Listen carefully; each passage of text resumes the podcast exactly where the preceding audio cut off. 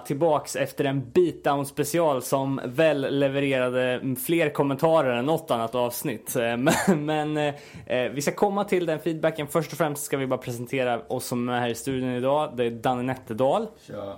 och David Olsson. Tja. De vanliga, usual suspects alltså.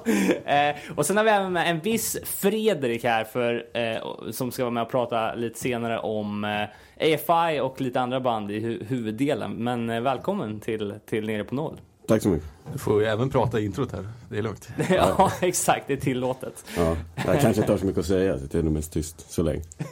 Men fan, vi dansar väl direkt in på, på feedbacken då Ja. från, från förra avsnittet. Eh, Vi har fått väldigt mycket feedback och det här beror ju på att vi har väldigt mycket lyssnare.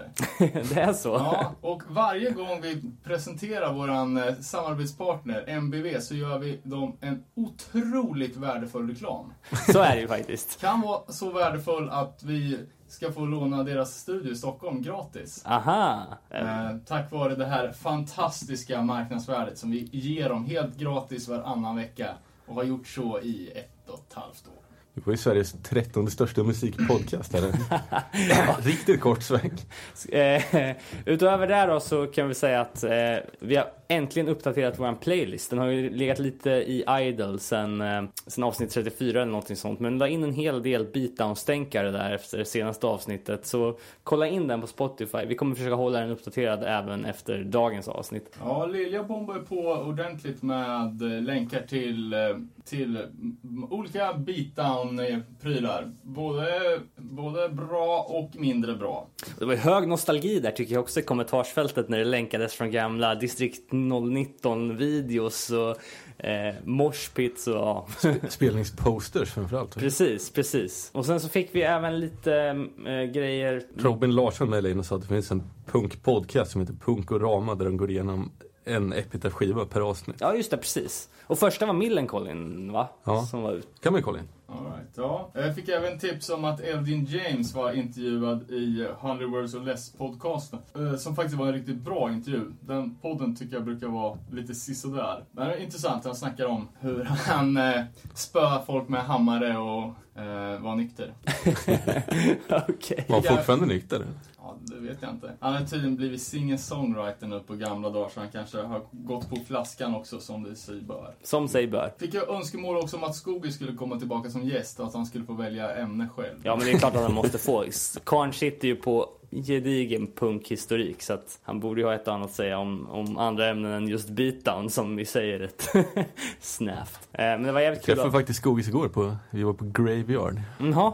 Kanske kan få lite Graveyard stories snart. Är det inte mer så att ni var på 350 kronor Graveyard? Ja, det måste fan vara dyraste enskilda spelningen jag varit på hela mitt liv. Typ Maiden i Globen och sen Graveyard på, på Ritz. ja. Men hur, hur var spelningen då? Var det värt det? Det var fan bra. Ja, det var bra. Ja, det, det, var, det, var, det var bra, det var inte det. Men du vet när man värderar allting i vad man kunde ha köpt för skivor för de här pengarna. Så nu var vi uppe på 7 seconds första pressar här. Det, var, det smärtar. Men det var väl trevligt. Ja, jag tänkte hoppa in på Hänt i veckan då om ni inte har något mer på feedback. Jävligt härligt återseende här som har dykt upp. Eh, nämligen mitt gamla favoritband Ruiner har bestämt sig för att göra en reunion och spela på This is Hardcore i sommar. Eh, och med den kryptiska video som de släppte till det här announcementet att döma så känns det som att de har, eh, alltså det, man får känslan av att det kommer bli mer än bara en enskild spelning. Eh, så det är kul, fan. Jag Gillar folk verkligen dem? Alltså den, eh, den är det första Jag tycker också det är bra. andra Ja. skivan som är så jävla bra. Kommer inte ihåg vad den heter för mi- mitt liv. Men de spelar ju på Deadfest 2009 och jag tror att den skivan kom 2009 också. Jag såg Eh, dem även på, där, som var i Danmark, vad fan hette det? Prepare to be let down tror jag den heter. Ja, exakt. Det var ju sjukt dålig respons. Det var typ ingen som såg dem. Ja, ja, jag kommer inte ihåg. Problemet med dem var ju också att de släppte en, en så här superdålig andra platta där de helt hade ändrat sitt sound. Så att eh, det blev en dipp i hypen där. Men eh, jag ser fram emot vad de kan göra i år. Ehm, Ja, jag såg på, uh, av någon anledning, så såg jag en jävligt, jävligt bra, eh, en hel stand-up-rutin med Henry Rollins som ligger på Comedy Central. Eh, där han snackar om sin, eh, sin väldigt korta karriär som LSD-brukare. Jaha, han har ju alltid varit eh, eh, ja, nyk nykterist liksom från SOE-tiden och alltid, alltid hållit sig sober. Men han hade tydligen på inrådan från eh, någon annan i Black Flag testat LSD och så beskriver han den, den dagen så här. Eh, och det var, det var riktigt kul. Finns det ut att streama på... Ja, det, det ligger på tuben så man får väl googla sig lite sen. All right. Och apropå Black Flag så fick ju Kira som spelar bas där med Black Flag en, sväng. Fick ju en Oscar här i förra veckan. Jaså? För? Eh, hon var del i något uh, effektcrew tror jag. Aha, För Mad Max-filmen. okej. Ja, de, de tog hem sjukt mycket Oscars överhuvudtaget. Faktiskt. All right. Ja. Mad Max. Det är coolt. Ehm, så det känns som att vi har ju pratat lite löst om att göra ett Black Flag-avsnitt. Så det, nu känns det mer aktuellt än någonsin. Ja, verkligen. Att gå igenom hela den jävla sjuka diskografin de har. Alltså, ja, fan otroligt intressant band. Och alla lineups. Ja, det också. Eh, sen så, eh, det här med supergrupper fortsätter ju bara att spinna loss. Eh, vi pratade om det här terror... Eh, det här... fan? World Be Free. Ja, World Be Free, ja precis. Folk från terror och så vidare. Eh, nu har det kommit ett nytt band som heter Hesitation Wounds. Eh, det är alltså folk från Hope Conspiracy, Tasha Moore, eh, Trap Them och eh, Slipknot faktiskt. Är det Slipknot Idaho eller Slipknot New York? ja, jag vet inte riktigt, men eh, de har i alla fall en, eh, en singel ute de släppte på Rolling Stone. Jag tror även det finns en viss Madball connection här också, men jag är inte riktigt säker på hur. Men eh, ja, supergrupper verkar vara grejen för 2016 i alla fall. Men är det någon typ av rock eller vadå? Jag har inte lyssnat på det själv, men eh, jag bara såg det flimra förbi. Så att, eh, kan vara värt att gå in och kolla, kolla på. Supergroups. Ja, och apropå supergrupper då. Nästa New York-band som ska hypas upp till att bli en supergrupp verkar vara Bad Trip. Det är ju också från den här, typ, runt eh, 1990-eran. Och s- sista svängen av New York Hardcore. Som har släppt tre sjuor och, och två LPs. Eh, som är jävligt underskattade. S- lite så här svåra att ta till sig för att de har så sinnessjukt ful artwork. uh, så alltså grejer som man inte vill beblanda sig med. Men eh, det är jävligt bra. Eh, och eh, de är ju nu då i raden efter Burn, Absolution och Beyond. Så är det Så, Bad så, så då kan vi se fram emot minst ett eller två Europadatum här framöver. Förmodligen. Eh, Fan, snart finns det ju inga band kvar som kan göra reunions. Ja, det bara blir snålt. Det är Äh, då? ett band som snart kommer kunna göra reunion, för nu har de precis lagt ner, det är ju nämligen Repentance.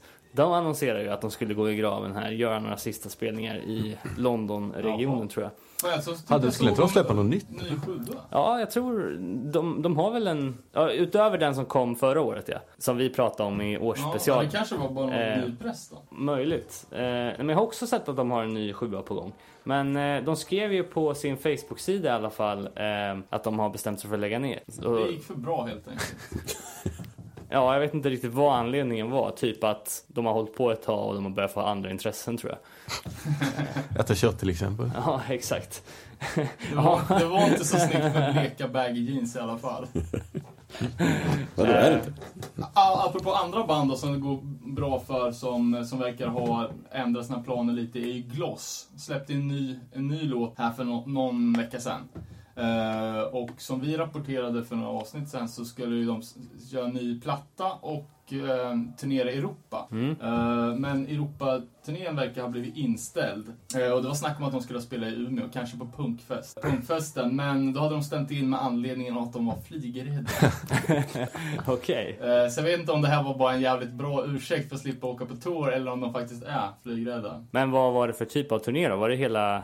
Det var väl en Europaturné? Ja, ja det, var, det var en stor sväng så det var väl 24 datum i Tyskland. Äh, fan, de får ta båten helt enkelt. Ja, Det jag var- menar det. Börja två månader förväg så. Ja, men precis. Eh, en annan grej som jag såg var att New York Hardcore-författaren Tony Bretman har lagt upp en lista över 10 sevärda punkdokumentärer. Jag tänkte vi kunde lägga ut den på vår Facebook-sida sen. Ja, fan, jag var och sneglade lite på den. Ja. Tyvärr var ju de här länkarna bara till trailers på, på dokumentärerna och inte själva docken. Liten besvikelse. Men det fanns ju mycket coolt där. Så. Ja, men fan, jag tror att man kan leta på dem på iTunes eller eh, annan valfri tjänst om man Ja, vill ha tillgång till dem. Säkert. Ja, Ja, men ja, var... nya, nya grejer då. Eh, Slapshot som vi ska se här nu om två veckor har, ska släppa en liveplatta.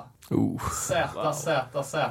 Jag menar det, vem fan gör det här 2016? Ja, jag, jag vet inte fan. Ehm, En galen människa. ja. Sen var det ett nytt eh, ny låt uppe från det finska partycore-bandet med MC Respektor och Sauna Killer, eh, Ratface. Ja, just det. Eh, från vad jag fattar det som med låt från kommande platta. Så det kommer ju bli någonting att kröka till i, i vår. Ja, jag gillar hur de marknadsförde den nya låten. Det enda jag såg var en bild på en hund med en cigarr i käften. Men var det inte en video? Kanske inte Det var? kanske var. Ja, jag vet inte. Och apropå hund med cigarr i käften, det är ju Sheer Terrors logga. Eh, och de har ju, tror jag sa det, att de hade en box på gång. Eh, och den finns ju uppe på pre-order nu. eh, för endast 150 dollar. Usch.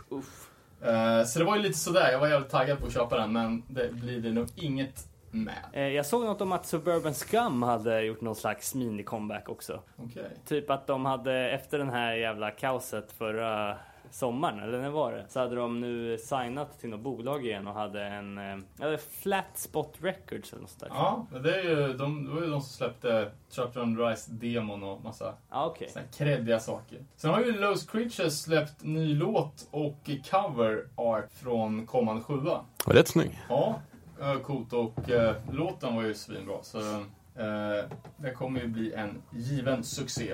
Eh, sen har ju New York-bandet Manipulate släppt ny sjua. Det var ju eh, ett tag sen. Och Angel Dust har pumpat upp en ny låt. Är det någon som har lyssnat på den? Nej, tyvärr. Ja, nej, fan, det var väl inget sån jätte... Inget chockbesked. Men ja, det låter som tidigare. Det är ju ganska bra. De grungear på. Det låter mycket som Rocket from the Crypt, tycker jag fortfarande. Okej. Aldrig riktigt fastnat för Angel Dust. Jag Nej, inte jag heller. tycker inte att det är så bra. Sen fick jag hem, efter mycket väntan, med den nya heart-shapade Maximum Penalty 7 Okej. Som var i jätteformat. Det är, det är 7 tom som man spelar, fast själva plasten som bildar hjärtat är större än en LP. Aha, de har löst det så. Så det går ändå att lyssna på den alltså? Ja. ja. Det är sånt är sjukt bökigt att ha i skivsamlingen. Ja, jag får hitta på något. Uh, tyvärr var det på en gammal låt och från deras sämsta platta. Uh, super... Fan, det är Superlife, kan det heta så? Så det var lite av en Men alltså, alltså, det här kan ju inte komma som en överraskning för dig. Att, hur, hur kan du få reda på sånt här när du väl får hem paketet? det är det jag undrar. Det, det, det säger någonting om dina köpvanor människa. Ja. Eh, Ja, ja. ja, klickar bara iväg. ja, vad fan. Ehm, På fyllan. Bara, Oj. eh, sen är ju Waste-demon som vi snackade om förra veckan är ju redan uppe. Det är fantastiskt med den digitala tekniken att man kan spela in på, på lördag och den finns Ute på söndag. på söndag. Eh, så det var ju jävligt fett. Eh, lite mer old school betonat än vad jag hade, Ja, jag, hade tippat på. Men eh, nej, det kommer bli det skulle ju komma på kassett så. Vad fan, snyggt omslag tyckte jag. Helt rätt. Ja, klipp. Sen ett av årets, förra årets bästa släpp var ju Mutiny at Muscle Beach med Nightbirds. Som nu har... Vems telefon är det som låter? Eller är det min? Nej, fan det är någon telefon här inne som håller på och piper. Det var mest det. Det är ingen som känner sig vid. Nej, fortsätt då. Eh, de spelar på Nalen i Stockholm den 17 i fjärde. Eh, bara, bara 130 biljetter så man får raska sig på om man ska komma in på det giget. Så var det Rotten Mind som var förband. Så. Det är bra spelning då ju. Muy bien, muy bien. Jag vill bara flika in att eh, eh, det gamla, ja de är inte så gamla, de har funnits sedan 2011, men eh, de- de består av gamla gubbar nästan. Eh, Since We Were Kids som är ett skatepunkband, de har, borde inte göra videos men de har gjort det ändå. De har släppt en till låten Hard Cement No Regrets, vilket borde vara den mest skatepunkiga titeln någonsin. Eh, men en bra låt som fan, men videon var sådär. Men jag tror att de har ett nytt släpp på gång i alla fall. Så. Ja, ja, det där med videos, alltså det är ju för, för, det mesta inte hjälpande utan snarare stjälpande. Och det här Jag var... ty tycker att eh, Bitanbandens branschorganisation borde gå ut med en sån här allmän rekommendation, rekommendation att inte göra videos. Lite best practices kanske. Eller worst snarare. Ehm, sen var det ju en ny podcast på gång. Bilda Ja. kedjor. Just det. Eh, Anarko-podd med punk och hardcore från första avsnittet ute om eh, israelisk aktivism och punkism. Precis. Du hade lyssnat va? Ja, det var ju sjukt eh, väl producerat. Det lät ju som en, ett P3-program typ. Eh, och ja, jävligt intressant och bra. Så från Tor och Jens som vi hade som gäster i aktivistavsnittet här. Precis, man kan gå tillbaks och kolla in eh, avsnitt 18. Eller bara kolla in deras podcast. Vilda kedjor som finns på alla tänkbara ställen. Sen har vi ju veckans, kanske årets absolut största händelse och nyhet. Jaså, är det dags nu David? Ska du äntligen bli Trumvirvel. farsa? Nej? Eh, bättre upp. eh, Dolly Green ska släppa den nya hett efterlängtade Håll det äkta LPn. Wow! Eh, det kommer bli en sjukt fet produkt. Eh, allting ser ju helt brutalt ut och det, det låter ju Splattervinyl, gatefold. rubbet. Eh, och vi har fått den stora äran att debutera en låt. Och eh, det är sista spåret på plattan som heter Face Off. Fan vad nice. Eh, featuring Gabi från uh, War Nerve som kommer bli Dolly Greens tredje släpp. Men du har inte sagt när vi kan få se den här. Så, så snart det går. Okej. Som eh, punkbolag så ligger man ju absolut sist i näringskedjan. Så även när Major Label-banden har eh, gett ut sina eh, Record Store Day-prylar. Så, jag tror att det var ivägskickat till tryckeriet. ja. Eller Alltså, presseriet eller vad. Så mer info om det när det finns att delge. Men då kör vi. Håll det äkta med låten Face Off från kommande plattan. Soulcrack. So,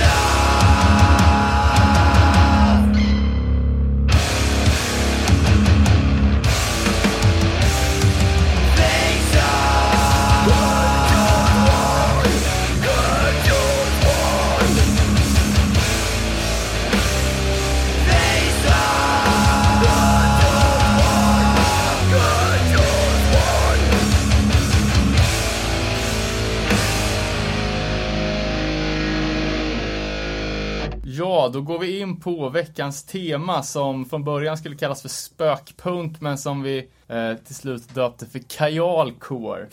Eh, och vi fick ju lite, lite tips på band vi skulle snacka om. Det var ju, det var Darby Crash, Ink Dagger och Social distortion. Social Distortion och, och eh, Seven Seconds och lite mer. Men vi kommer väl, vi ska fokusera på ett, ett gäng band som är ett eh, kompisgäng från, från eh, Kalifornien som eh, höll på under ja, mitten på 90-talet och början på 2000-talet. Och vissa av de här banden eh, håller ju på än idag och är superaktuella. Eh, och banden i fråga är ju AFI, Tiger Army, Nerve Agents och vi kommer även kanske snacka lite om Bleeding Through också som trots att det är ett nyare band och Det är ju eh, samma gäng. typ. Ja, precis. Eh, eh, och Kanske det, lite 18 visions. Är det Ja, det är väl Det- Kajal så det bara sjunger om det. Ja, men det, det som jag tycker är intressant med den här med konstellationen, just att det är ett tajt kompisgäng som fitar på varandras grejer, som har bytt medlemmar fram och tillbaka, som turnerar ihop jämt och sådär. De spelar ju helt olika musikstilar. Uh, Nerve Agents är ju old school hardcore. Tiger Army är ju psychobilly, säger de. De kallar sig för American psychobilly, men de har väl ett ganska eget sound. Någon som är jävligt inne på psychobilly tycker ju säkert inte att de är det. Och AFI började som ett, ett punkband, eller de, de kallar sig för Berkeley Hardcore i, i början. Eh, och har ju sedan dess evolverat till, ja, ett, jag vet inte vad, hur man ska beskriva det, men ett, Helt unikt uttryck. ja exakt. Ja, men lite så. Um, och Bleeding Through är ju metalcore, eller vad fan, deathcore kanske de kallar det sig för. Eh, och det känns ju som att det är rätt unikt att eh, så här tydligt liksom ett gäng spelar olika stilar. Eh, man tänker ju till exempel Boston Crew med SSD och DOS och dem. de lät ju exakt likadant och liksom American Nightmare och alla deras band med Hopecon och det här, de, det var ju också exakt samma ljud. Så här har vi, det, det spretar ju åt alla möjliga håll i den musikaliska tonkavalkaden. Fan vad det där lät skumt. Eh, och med oss i studion, studion har vi Davids och min gamla kollega Fredrik von Ahn som här idag är utnämnd till expert, emo-expert. Ja, hur jag nu fick det epitetet, det vet jag inte. Eh, Rakt in på CVt, emo-expert. Ja, Men när vi jobbade ihop så, vi kanske inte stod högst i företagshierarkin, men det var fan med vi som hade kontroll över stereon. eh, där de andra eh, anställda fick helt enkelt passa sig för vad vi Ja, ville var- lyssna på om dagarna. det var bara att rätta sig i leden. Eh, och då så lyssnar vi väldigt mycket på både AFI och Tiger Army. Eh, så det var lite på, på, den, eh, på den pucken som du kom in i. Men är inte Tiger Army typ ditt favoritband? Det skulle nog klassas som världens bästa band, ja. Så det är perfekt. Och lite andra band som känns som att det gick jävligt flitigt också. Maroon, Ja, Maroon. Ja, Ignite? Purified in Blood, Ignite? Ignite gick också varmt. Fury Styles. Ja, det är bra skit alltihop. Ja. Eh, men ja, de här kajalcorebanden nu då. Den här lilla klicken. Eh, förutom de eh, liksom, naturliga klassiska punk och hardcore-influenserna så drog de ju väldigt mycket inspiration från det som de kallar för brittisk dark pop. Och jag tippar väl på att det är band som Cure till exempel som de har kört cover på. Men också liksom från den gamla skolans LA hardcore med Agent Orange och TSOL och de här Porsche Boy banden som Social Distortion. Eh, men även också från en avknoppling från punken. Som också är från den här tidsperioden då allt annat eh, kom till. Till exempel hardcore och oj då som vi snackar runt där. Runt 80 ungefär. Eh, och det är en stil som kallas för death rock. Och med, med band som, ja kanske, kanske de som är bäst att kolla upp i Christian Christian Death som släppte på Frontier Records. Eh, klassisk, eh, klassiskt hardcore-bolag. Eh, finns även ett band som heter 45 Grave som, eh, som också klassas in som Death Rock som är, är ett Asia. Men vad är det, typ rock eller? Ja men det är ju så här, ja men tänk gott-stilen liksom. Eh, så, så här superfluffiga hår och så här, spexiga spök-outfits. The Cure typ. Ja men typ, fast ännu roughere liksom. Tänk, ja det är hardcore cure kan man säga. Gatans The Cure. Exakt. Eh, och lyssna igenom den första Christian Death-plattan när jag var ute och cyklade här, härom, eh, härom veckan. Och den har ju, ja, den är, den är ganska, ganska bra kan man väl säga. Eh, men så var det i alla fall, de kör ju med så här, sampla in så här, kyrkoklockor och sen så var det en låt som det var eh, nästan lite såhär Bursum-aktig gitarr. Men sen i bakgrunden så hade den bara tss, tss, tss, tss. Så man hörde verkligen så här eh, hur man så här, en, slipade en lie så här.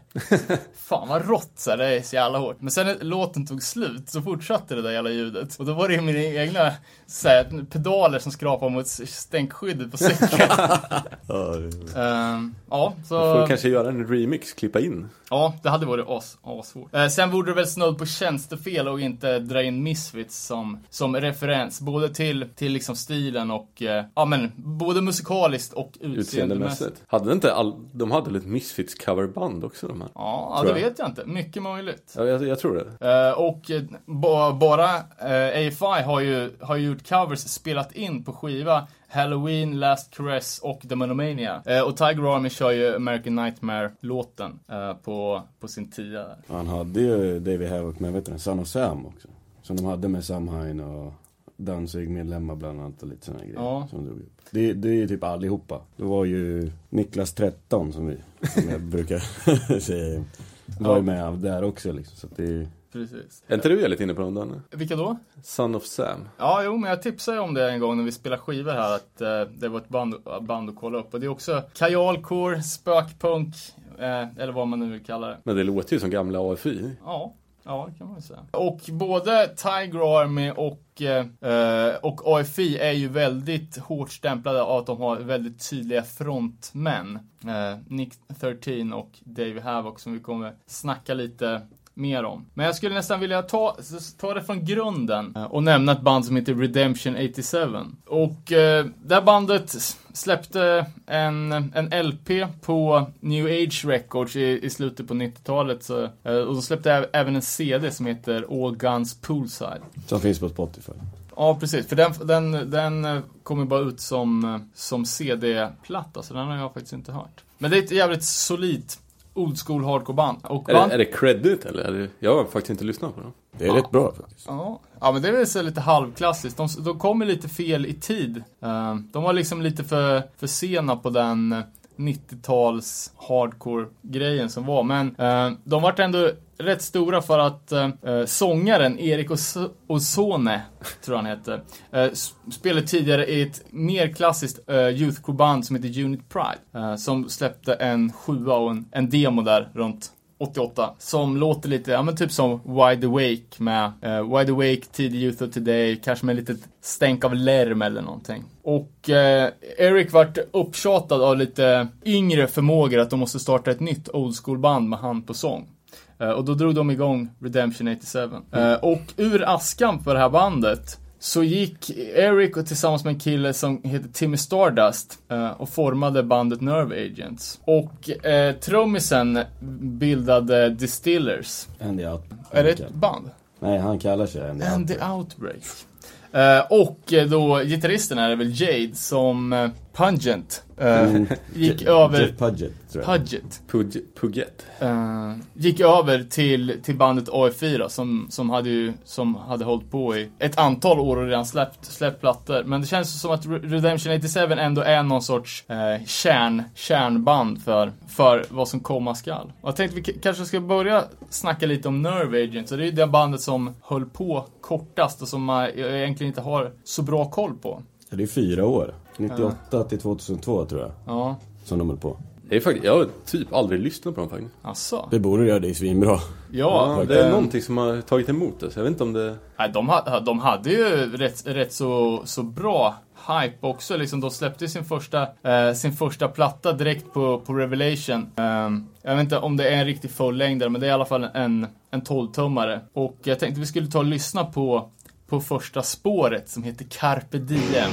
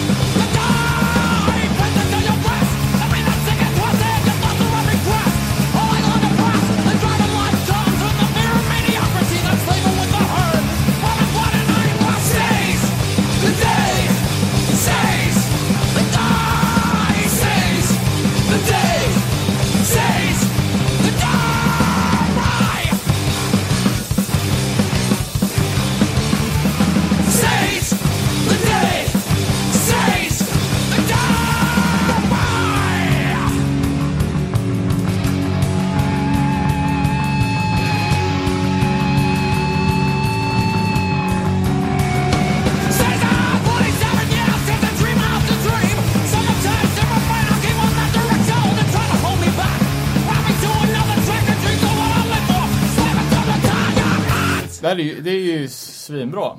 Jag tycker det här, det här kom ju lite i en, lite av en död period för den här typen av musik. Det fanns inte så mycket band som spelade med mer klassisk old school hardcore. Det var ju mer i, i svallvågorna efter Snapcase, metalcore, den stuket. Och det var ju typ Where Fear and Weapons Meet från Florida och Shutdown från New York och Nerve Agents som var, var de stora, stora banden i den här stilen. Men pysslar de med spöksmink och sånt redan då. Han brukar sminka sig runt ögonen, sångaren vet jag. Ja, men det var ju som, som att den här klassiska Kevin Seconds eh, eh, amerikanska fotbollssminkningen liksom hade glidit upp ett steg och nu satt runt ögonen. Och de hade ju ganska säregen estetik. Både hur de i bandet såg ut, att de krossade ja, men camo-shortsen med, med smink och kanske lite nagellack och, och såna prylar. Men också i deras grafiska grejer, att det var mycket, ja, det såg ut som ett jävla halloween-kalas alltihopa. Ja, men lite, mycket gasmasker och grejer har de ju. Ja, det är inte det absolut. rätt klassiskt där, Nerve Agents omslagen? Man har ju sett det miljard gånger. Ja, ja Det var precis. klassiska armén där typ. Ja men så här gasmasker och Ja. krig och ond Men de blod har ju, död. vad är det, det andra släppet va? När de har någon, någon tjej med, har ju, någon, vad heter den, Butterfly Effect Ja, det, ja, exakt. Med Butterfly Collection, det är Ja. det tredje, tredje, tredje släppet. För den känns ju mera, vad ska man säga, emo-aktig, eller vad man ska säga, omslaget, kan jag tycka i alla Ja. fall. Ja, det, det är inte så mycket textmässigt som, eh, som kanske det visuella som, som eh, ja, låt oss nu kalla det för emo, emo-stilen liksom. Eh, men de själva sa ju att de var inspirerade av en mix av The Damned och Black Flag. Och körde som mörk, mörk old school hardcore. Ja, det, fan, det verkar som att det var liksom ett av dåtidens hypeband, liksom direkt in eh, på Revelation och det var väl mycket tack vare Eric, eller Shre- Sherik kanske, eh, som han kallar sig det här bandet då. Eh, hans förflutna i Redemption 87 eh, och eh, Unit Pride innan. Har ni sett dem live eller? Nej, jag tror aldrig de kom till Sverige. Nej, tveks, tveksam alltså. Men det, det var ju omtalat för att det var ett jävligt hetsigt liveband. De, de, de eh, både bandmedlemmar och publiken blev utburna med, med bår typ. Ja, Ja, jag läste något om det där att det var en, en klassisk inslag att antingen någon i bandet eller publiken, som du säger, bl- blev utburna liksom på, på bår med diverse spräckta saker till Ja. vänster liksom. De hade typ avbrutit mitt i ett gig och, och följt med någon, någon i publiken till, till sjukan och sen kommit tillbaka och rappat upp spelningen. Om Nerve Agents eh, eh, karriär var kort och in, intensiv med, med tre relativt klassiska släpp på, på fyra år. Eh, så ett band som, som har funnits jävligt länge är ju AFI. Eller AFI. eller A Fire Inside. Ja. Eh, som började redan... Jättelänge så kallar jag dem AFI. Det är ju inte... Ja, det, det är inte okej. Nej, Ja, jag- jag- bara i Motala. Jag säger AFI. Eh, får hålla mig till det så att eh, i alla fall är konsekvent. 91. Det känns det som att, eh, ja vad fan blir det? Det är ju bra länge, nästan, nästan 20 år. Eh, när, när kom ni in på det är mer än AFI? 20. De är inne på 25 nu. Det är 25 år? Fan 90, fan, bra på matte. Ja, Ja. det är ju för fan, det är det Det är 25 året nu. Jag vet fan, eh, som du sa, det har alltid funnits. Man har alltid sett, man har ju säkert ägt skivorna också. Men det var, jag vet fan, jag gillade aldrig riktigt de första grejerna. Nej, nej, man kan ju säga att de, att de gick igenom två olika faser. Eh, de bildades ju på en, på en lunchrast i, i high school. På dagis. Eh, mellan ett blöjbyte på dagis. Eh, som, eh, som unga, unga kids. Eh, och eh, ja men, jag, jag tror inte ens att de, de, det var ingen som har spelat något band innan. Nej, de har säkert haft någonting, men det är inget som, har, som man vet om, eller som, som har varit stort. Liksom. Nej, David Havok har ju sagt att, sångaren, att, eh, att eh, AFI var hans, hans första band. Ja. Och från början lät det ju, alltså det var ju mer, ja, som de själva kallar det liksom hardcore. Alltså punk, hardcore. Innan eh, hardcore liksom blev förknippat med Earth Crisis soundet. Ja. Jo men det är någon extremt punkig version av hardcore. Ja, ja men exakt. Det låter nästan skatepunkigt Ja, ibland ju. ja jag, jag tänker, tänker skatepunk. eh, Och sen, alltså så den här lite mer melankoliska skatepunken. De hade ju i början liksom ganska mycket texter om, ja men så vanliga tonårsproblem. Så det är ju, alltså ja, eh, klassisk eh, skatepunk-retorik liksom. Och mycket så här nonsensgrejer om, som låtar om flingor och... Lätt att relatera till nu för tiden. Mm. Men, Eh, men gillar ni det då? Nej, alltså början, då släppte ju då en, en sjua som var en split med något, något annat band som också är, var helt okänt. Eh, Men sjuan gjordes bara i 260 exemplar. Eh, Det säger kanske någonting om, eh, om vad de hade för mål, eller liksom hur stora de trodde de skulle bli. liksom på, ja, det här var ju så, då såklart innan det fanns några digitala varianter av låtarna, så då var det ju 260x, that's it. Uh, och den där jackan, den, den går ju på 3 500 och uh, de släppte en sjua sjua till uh, och sen så splittrade de bandet 93 för att de skulle för att de skulle börja på college. Och ja, jag tror det var på, på jullovet första terminen så, så vart de erbjudna ett reunion-gig. På jullovet. Uh, och uh, då helt plötsligt, medan de hade varit frånvarande i scenen, för de, de var ju liksom med i den här eh, Gilman Street scenen. Då hade det blivit någon sorts eh, hype på det här. Eh, så kla- klassiskt att när man inte spelar eller ja, om man har lagt ner, då bara folk gillar det. Eh, ganska intressant också att eh, de är med på en eh, en sjua i den här svängen då, som heter This is Berkeley, not West Bay. Eh, och det är då en liksom en pastisch till This is Boston, not LA, eh, klassiska Boston hardcore-kompen. Tillsammans med massa, eller det är väl typ en handfull band. Det är en, en sjutums eh, samling. Men bland annat Screw 32 som, eh, som släppte en platta på Fat på, senare på 90-talet. Eh, men eh, This is Berkeley, eh, not West Bay, för eh, killarna i AFI bodde ju, de hade två timmar till Gilman Street. Eh, men trots att de bodde då på, på bradigt avstånd så var de ändå en del av Berkeley Gilman Street scenen. Eh, och eh, de sa själva då att på den tiden så, så peppade de typ Negative Approach och tidig DC Hardcore. Och att de startar bandet lite som en någon sorts eh, uppror mot eh, den hypen som var på, på Gilman-scenen då. Eh, när folk var, var inne på Jawbreaker och Crimpshine och så här. De ville ta, de ville göra det mer hardcore. Eh, och det är lite lustigt då i och med att de, ja, att det inte är... Att det inte låter är så hårt. Ja, och det var ju inte det. Eh, men sen då efter, efter breaket så, så spelar de ju in, eller efter reunion så spelar de in en, en platta som heter Answer That and Stay Fashionable. Och det är deras första LP från, från 77. 77? 77, vad fan säger jag nu? 95. 95. Eh, jag läser eh, anteckning här på att eh, de hade rekryterat Jeff. Vad heter han? Eh, det vet jag faktiskt inte. Kreske. Ja, Jeff, ja, Jeff Kresge brukar jag säga. Men Jag vet inte om det är rätt uttal. Men Eh, jag brukar råka säga Greski varje gång också för det där jävla G. Gretzky. Eh, som hade lirat i bandet Blanks 77. Och eh, han kommer ju även att eh, ingå och skriva mycket musik i Tiger Army. Och även det urusla danska psychobilly-bandet Horror Pops. Mm, fantastiskt band. Eh, och eh, line-upen då förutom Kreske var ju då Adam, Adam Carson som eh, spelar trummor och, och eh, Davey Havoc då som Adam och Davey är ju de enda fasta medlemmarna från, från början. Rätt snyggt omslag på den här skivan faktiskt. Eh, ja, det är ju Reservoir Dogs Ja, rip-off. ja men, typ. Det har jag nog inte sett om jag ska vara riktigt ärlig. ja men de står i kostym typ. Okej. Ja, men är kostymer nice. i sil- silhuetter med, Ja. vid någon bil. Finns det en låt som heter I wanna get a mohawk, inom parentes, but mom won't let me. Ja, men det. ex- eh, exakt. Eh, ja, det var, och då var det ju liksom, eh, ja men det var den Lite mer typen ploj. på, på, på lyriken. Eh, ja men riktig tonårspunk liksom.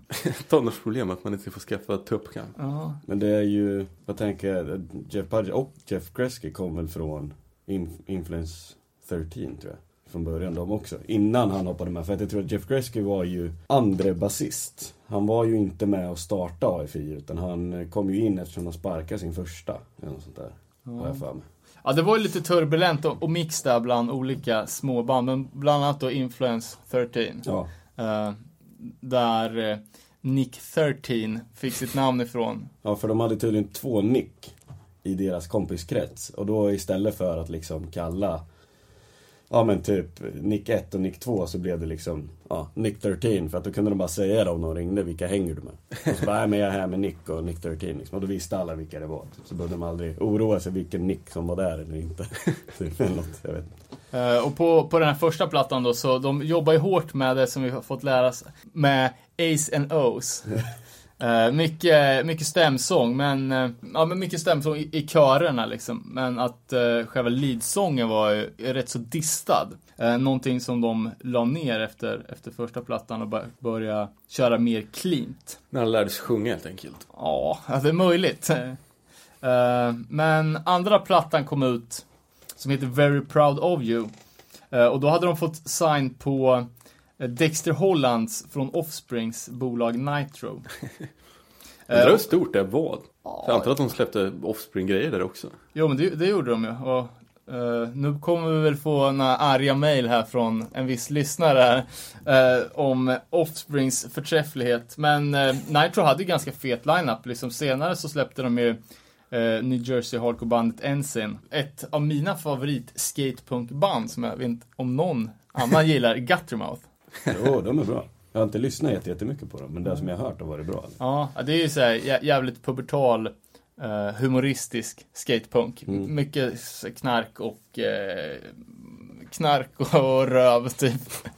Därav varför David inte tycker att det är bra. Jaha. Nej men det, det kan jag, det, det kan, det kan jag re re rekommendera, speciellt det gamla shitet. Och, men nu hade de liksom eleverat soundet till, ja men någon sorts, eh, ja men lite Berkeley hardcore skatepunk, tänk good riddance liksom. Det är hardcore fast typ skatepunk. Mm. Eh, men det är så bra, bra med jävligt eh, starka refränger. Och nu då när de hade signat på, på det här major label så, så, så vart de ju kallade för, för sellouts hemma på Gilman Street. Eh, men alltså på den här tiden, det här är ju, ja men kanske 96, det är väl innan Offspring hade breakat så det var ju, det var ju som att Ja, ligga på fast kamel eller någonting. Offspring var inte Kamel. Ja, det är fint skivbolag. Svenskt. Nej men vad heter det, Offspring, de slog väl igenom 94 tror jag. Alltså, det var så Jag tidigt. Ja, tror det det var jag då också. de släppte Smash va? Ja. Om jag kommer ihåg allting rätt. Ja. För det var en av de första punkskivorna som jag ägde när man inte fattar något liksom. Inget ont om Offspring i övrigt men det Nej, är ju men, inte nej. jättebra tyvärr. Nej, de startade väl det här Nitro efter de hade, det pratade vi om att de var besvikna på Epitaph. All right. Ja, okej. Ja, Ja, Sen drog de väl igång det här. Men jag tänker att de gamla Offspring-prylarna, att de var släppta någon... Ja, jag vet fan. Vi får, vi får kolla upp det där med Offspring, det var ju inte... Det var ju ändå inte dagens tema. Nej. Men undrar hur är bra de här, ändå. Vad sa du David? undrar hur bra de här skivorna sålde.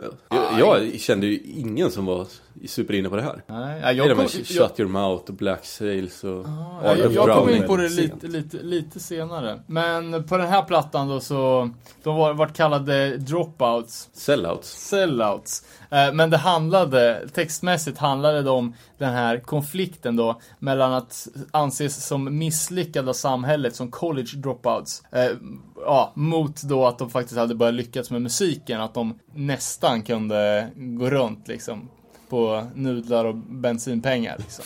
Men jag, för första plattan som jag hörde var ju Shut Your Mouth. Eller för tror i och för sig att eh, de var ju med på, eh, kommer ni ihåg de här vi, videokompsen? Ja, det var ju guld. Cinema Beer Goggles och Cinema Ja, Beer ja, ja. Nuts. Mm. Eh, för det, det, den är från 97, så jag vet inte riktigt vilken, om skivan var ute då i alla fall. Uh, som var jä, jävligt, uh, Cinema Beer Nuts är ju, är ju del två, Cinema Beer Goggles är, ju- är ju volym ett på den här serien. Då. Och då har de låten eh, He Who, La- Who Laughs Last. Eh, och eh, det är en jävligt bra, bra låt. Alltså nu tänker jag tidig Blink så här. Lite skatepunk fast ändå lite mörkare liksom. Mm. Mm. Men, men jävligt catchy. Uh, och med, med på den här kompvideon är ju även en så jävla risig Ignite-video på den i övrigt jävligt, uh, jävligt feta låten Embrace. Och även uh, Strife är med med Blistered. Och i den videon så kan vara det första, du vet det här klassiska uh, gitarrkastet när man snurrar guran i axelbandet. Ja, när man drar den ett varv Ja. runt sig liksom. Ja. Gör AFI det? Nej, det är Strife. Jaha. Uh, AFI ligger i en bagagelucka och de är fortfarande inne på den här Reservoir Dogs-grejen. ja, jag vet fan. Så då, då började jag lyssna på AFI och, digga det som ett... Uh, ja, fan, ingen skatepunk-konsert, men det var ändå en av de få liksom, moderna skatepunk-plattorna som jag, som jag diggade liksom. Och efter den kom ju Black Sails. Ja. Den gillade jag dock. Ja, då hade jag st- stängt av totalt. Ja, men då var det också, då var det inte så skatepunkigt längre. Det är ju första skivan som Pudget är med på. Ja, ja Är det? men det märks nästan. Ja, Ja, för det är väldigt drastisk eh, förändring. Eh, eller det är i alla fall en, en förändring. Ja men det var väl första svängen mot hur de skulle låta. Ja, ja men lite så. Och det, det som man, om man tittar på baksidan på skivan är att de har ju lagt sig till med sig extremt konstiga låttitlar. Det är bara så här latin och Ja. ord som man inte vet vad det Ja. betyder. Mycket. Det, är, väl- det, är, det är väl den som de börjar med, vad ska man säga, emo. Men är inte texterna skrivna på typ någon, inte gammel engelska typ? Ja, det är, Nej men, du vet, sjukt konstiga omskrivningar Ja. för... ja, det är väldigt okonkreta texter. Man fattar inte, i alla fall inte jag, vad riktigt låtarna handlar om. Men det är ju liksom, Ja, det är inte lika tydligt som ja, det handlar, I want a mohawk. Nej, nej, precis. Men det, det finns ju någon jävla... Det, det, en underton liksom av självskadebeteende. Ja, Det finns bland annat en låt som handlar om att hänga sig för att få uppmärksamhet. Eh, och de börjar nu med att bara köra lite, ja men så här, s- lite, ja men skumma gitarrgrejer och lite såna här, ja, att de inte är i ruta 1A inom punken utan att de börjar, ja men att de börjar experimentera lite. Jag har alltid gillat omslaget på den här skivan också. Ja, det är det jävligt snyggt. Fan vad det låter här alltså. Ja, det är mycket folk i rörelse just nu. Men till och med omslaget ser rätt mörkt ut. Ja, jo men det är ju, det är ju en, en super, supermörk platta. Den svåra mörka plattan. Ja, men det är grymt. Väldigt cartoonigt. Mm. Ja, det, Det- Ja, precis som en tat- Tattoo Flash typ. Ja, exakt. Eh, och hörde även att på, på, på den här plattan så hade Dave Havok börjat tagit sånglektioner. Och att de har liksom maxat sången, att den är mer i fokus liksom. Fan, Sånt har man inte lätt på i hardcore-scenen ens.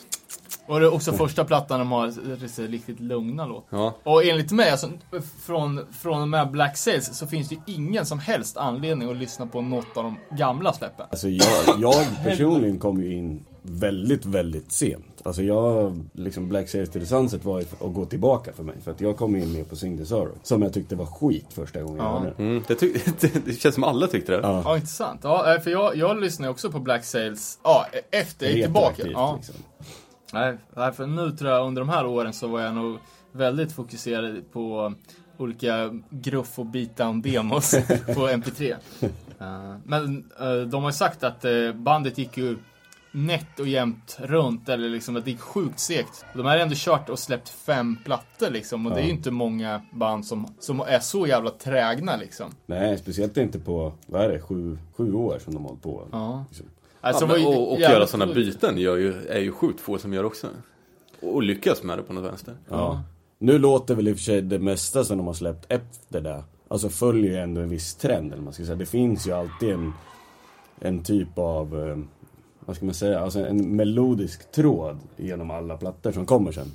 Lite grann. Ja, Men så märker man gradvis att de lär sig använda syntar.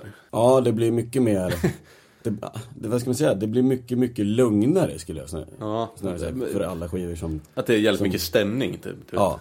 Jo men det drar ju ner, för jag menar, tar man den Black Sails in the Sunset så finns det fortfarande kvar gamla AFI lite grann. ja. Men tar du Sing the Sorrow så är det ju, det, det är en helt, en helt ny skapelse jämfört med, med den plattan. Men tar du sen då till exempel December Underground så har de gått ännu mer bort från vad de var innan. Och tar man de två senaste skivorna så, ja, de vill jag egentligen inte ens prata om. För de är inte så jävla bra till det. Men David, du köpte Black Sails när den var ny eller? Ja, jag tror. Jag vet inte fan den var.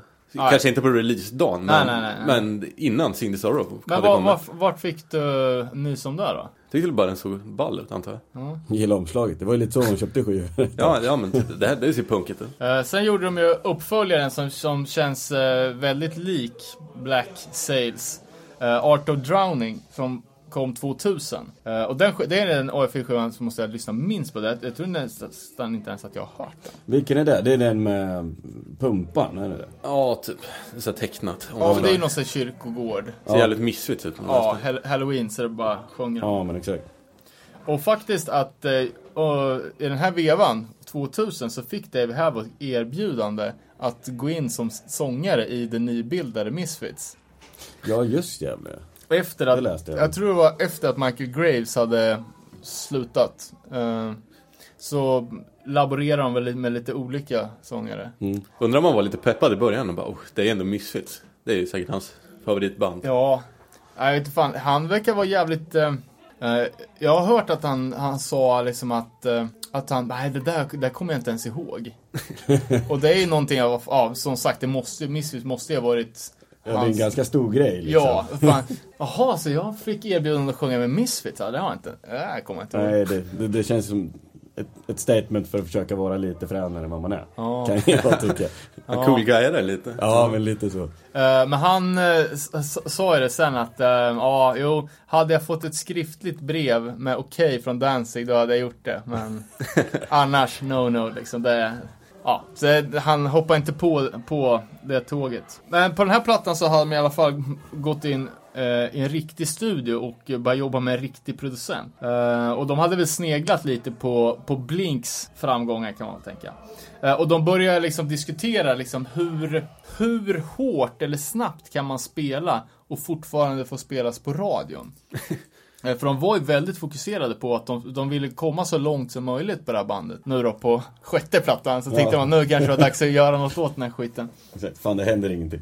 Men också då så fanns det väl en diskussion eftersom att de i det här laget liksom efter efter Black Sails så hade de fått en extremt dedikerad fanskara. Hur mycket kan man liksom eh, lugna ner sig utan att svika fansen, men ändå få spelas på radio? Och det var ändå någon sorts, eh, ja men eh, att de verkligen De gjorde en marknadsplan helt enkelt. Ja, men precis. Ja, fa faktum är att de, att de hade ju a- anlitat managers nu. eh, Som lyckades fixa in dem på någon sorts eh, spel Ja, men ro- rotation på, på, på någon radiokanal. Eh, och då, första låten då som, som ah, breakade kan man väl säga, är Days of the Phoenix. Som jag, jag tycker ändå har någon, nästan en liten Ignite-vibb över sig. Det lilla jag har hört. Dåligt inlyssnat på det här, tror jag. Eh, Mm, faktiskt. men den låten i alla fall hamnade på någonstans i de absoluta utkanterna av Billboard-listan. Eh, vi kanske ska ta och spela lite från den låten.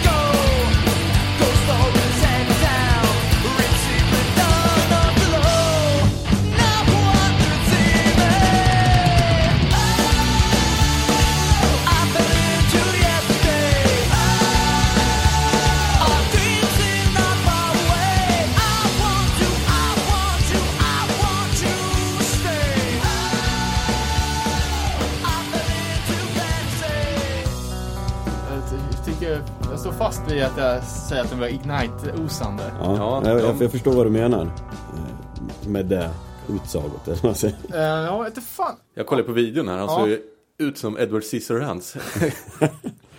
Not that there's anything wrong with that. Absolut inte. Ja, Jag kan ha stuckit i ögonen på någon. Ja, väldigt... nu har de Pun intended, eller? Det var vä- väldigt utstuderad stil, fra- framförallt från David liksom. Jag vet inte riktigt vilken era det här är. Om det är hans mest feminina, eller om han är de fortfarande kvar i snedluggs Ja, han har du vet, så piercing i läppen och Ja, Krå, är kråsskjorta Han och blandade ju det här ganska bra, feminina snedlugg och slingor och allt vad fan han hade. Sjukt kul om man bildgooglar honom. Han har ju sjukt många olika stilar. Ja, han verkar vara ett, ett riktigt modelejon. Nu har han ju hunk, hunkat till sig duktigt alltså. Hur ser han ut då? Typ som en Hollywood-skådis. Typ vit kostym och snudd på Paradise Har Hotel-frisyr. han, har han fortfarande den här rockabilly Ja, men- ja, men han har någon sån här... IB-frillan som han hade ett tag? Nej, mer Paradise Hotel. Jag tänkte säga Brolle Junior. Ja, typ- det är ja, men typ lite rufsigare variant Ja. av, av klassisk Men 50-talsfilm. så har han ju även rockat någon typ av superpretto, tunn mustasch och någon, någon rosa skjorta. Där han ser ut som han är jävligt inne på fransk poesi typ. Men- Var, var det under hans bokdagar kanske? Ja, så har någon han försöker cool det med en tandpetare och såna grejer. Eh, ja, jag vet inte, men det, jag tror det är någonstans runt Cindy Sorrow när, eh, enligt mitt tycke i alla fall, han har sin absoluta bottenperiod. Rent Ja. utseendemässigt. Var det då när han hade Danzig strip långhårsfrillan? Ja men alltså så här, Jag tror han var, kanske hade gått upp lite i vikt också. Han var ju typ tjock. ja men ser ut som Danzig typ. Och sen Ja, har så, det här exakt. långt svart stripigt hår typ. ja, och- man ser skitstor blekt utväxt. Och sen, Som en ledsen Danzig typ. ja, och li, lite för tjock. För att ha så, ja men så mycket så här lackkläder och så här, vet du, så här helt genomskinligt material som ser ut som så här myggnät. Ja, Svart, lite, lite stoppad korv Ja, och sen, eh, ja men mycket så här fingervantar och Ser lite ut som jag tänker med sk- skönheten och odjuret. Odjuret. Vilket av dem? Jag vet inte, men du vet, muskulös. ja, ja. Hårig. Ja, och långt hår. Jag bara tänkte om du refererade till den gamla härliga, härliga serien Skönheten och odjuret. Ja, ish. Något sånt. Ja, vi ska snacka lite om eh, Mr. Havoc då. Um, Marchand, hand, tran, tran, tran, tran, uh, han heter David Marchand. Uh, står här att han, att han kom in på, på punken eh, som de flesta gjorde på den tiden via skateboard. Han började skata 82. eh, och vart inspirerad av uh, skate rocks, typ eh, The Faction och de banden som det, som det skrevs om i, i Trasher på den tiden. Släppte inte de sjuor också?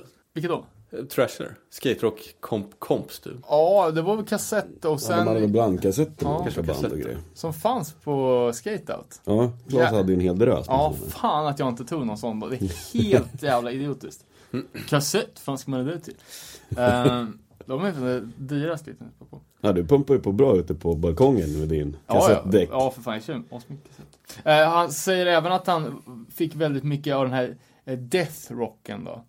Från Trasher. Mm. Kan jag inte påminna mig om att det har varit så mycket Death Rock i Trasher Magazine, men det kanske... Trasher hade ju Danzig på omslaget en gång. Ja, den har jag kvar. De har väl alltid haft så här band, Mm. intervjuer och grejer. liksom. Ja, ja, ja absolut. Det, grej, liksom. ja, ja, absolut. Och det var ju Brian Schröder, aka Pusshead, som hade sin Puss-zone. Eh, och fanns ju även en annan.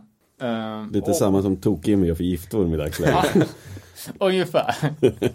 Kanske att den journalistiska nivån är ett eh, tonsteg högre i Trasher. Ja, fast Tok-Jimmy har, det finns en viss eh, humor i det i och med att han ibland brukar börja bråka med folk han pratar om. Liksom. Ja, det är Pulitzerpriset i... Det blir för internt här, vi måste ju förklara det. Det är skateboardtidningen Giftorm och deras musikkrönikör är han väl kanske. Det vet, Ja. väl, det vet väl alla. Ja, han, han är ju allmänt känd, kan jag tycka.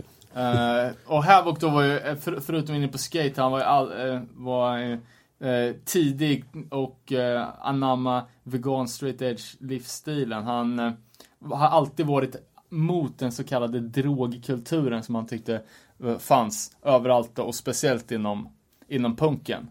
Det gör de allihopa tror jag nästan. Ja, det känns som Det är så. För att vi försökte ju bjuda Niklas 13 på bärs när de spelade på West Coast Riot. Okej, ja. Så var ju han förbi, han gick knallade förbi bara på andra sidan gatan när vi satt på någon uteservering. ja. Då sprang ju, eh, ja, en dåvarande polare Klas, hans tjej sprang ju över och hämtade honom. Och så försökte vi bjuda honom på bärs, men det ville han inte ha. Utan han bara, nej jag dricker inte. Utan, så han tog bara en cola liksom. Var jag med då? Nej, Nej, det kändes bekant. ja, jag, tror, jag tror du var där men inte... Ja, jag förstår. Nej, för jag kommer ihåg, jag, jag tror jag såg Ti- Tiger Army, jag tror det när de spelade i, i London. Eh, så så sa han från scenen så bara There's a lot of folks out there, eh, så här, ja, många av er som, eh, som röker gräs så här, Don't touch that hippie shit. um, jag vet inte fan, det känns som att alla de här, de är, fan de ser exakt likadana ut. Men bortsett då från Dave Havocs, hans värsta snedsteg. Men att de har liksom, de ser likadana ut. eh, de eh, tycker och tänker likadant. Märks att- Förutom när de ska, ska skriva låtar, för då kör de helt Ja, eget det, mär, det märks att alla kommer från samma ställe. säga. Men jag tror att han fortfarande är Edge och Ja, ja, för fan. Det är Ja, ju ja. det enda han snackar om. Om man lyssnar på nya intervjuer så kommer han in på veganism och, och nykterhet. kan han vara någon typ av talesman för det här Petra? Ja, säkert. Ja, 100%. Posterboy typ. Ja, exakt. Han är ju, nu när han är snygg också så är han ju fan ideal posterboy för, för alla. Men det var Eh, väl ja. därför han och Budget startade Extremist igen tror jag. Ja, det har inte jag, det har jag inte hört. Nej, lyssna inte på det. Nej, jag, jag lyssnade faktiskt också på Ja, det. jag Det var lyssnade faktiskt innan jag kom hit. Jag hade inte hört det innan men det var brutalt inte bra. dåligt. Men jag, jag, jag kollade in äh, äh, den videon. Har, har ni, såg ni en video? Nej. Eh, jag var, först vart jag totalt äcklad för att det dyker upp så här folk i kroppsstrumpor. Tänk som uh, Blue Man Group, fast röda. Redman Group. Ja, exakt. Eh, och, och, och musiken är ju totalt uh, intetsägande. Typ, alltså refused hardcore. Kan man Ja. säga.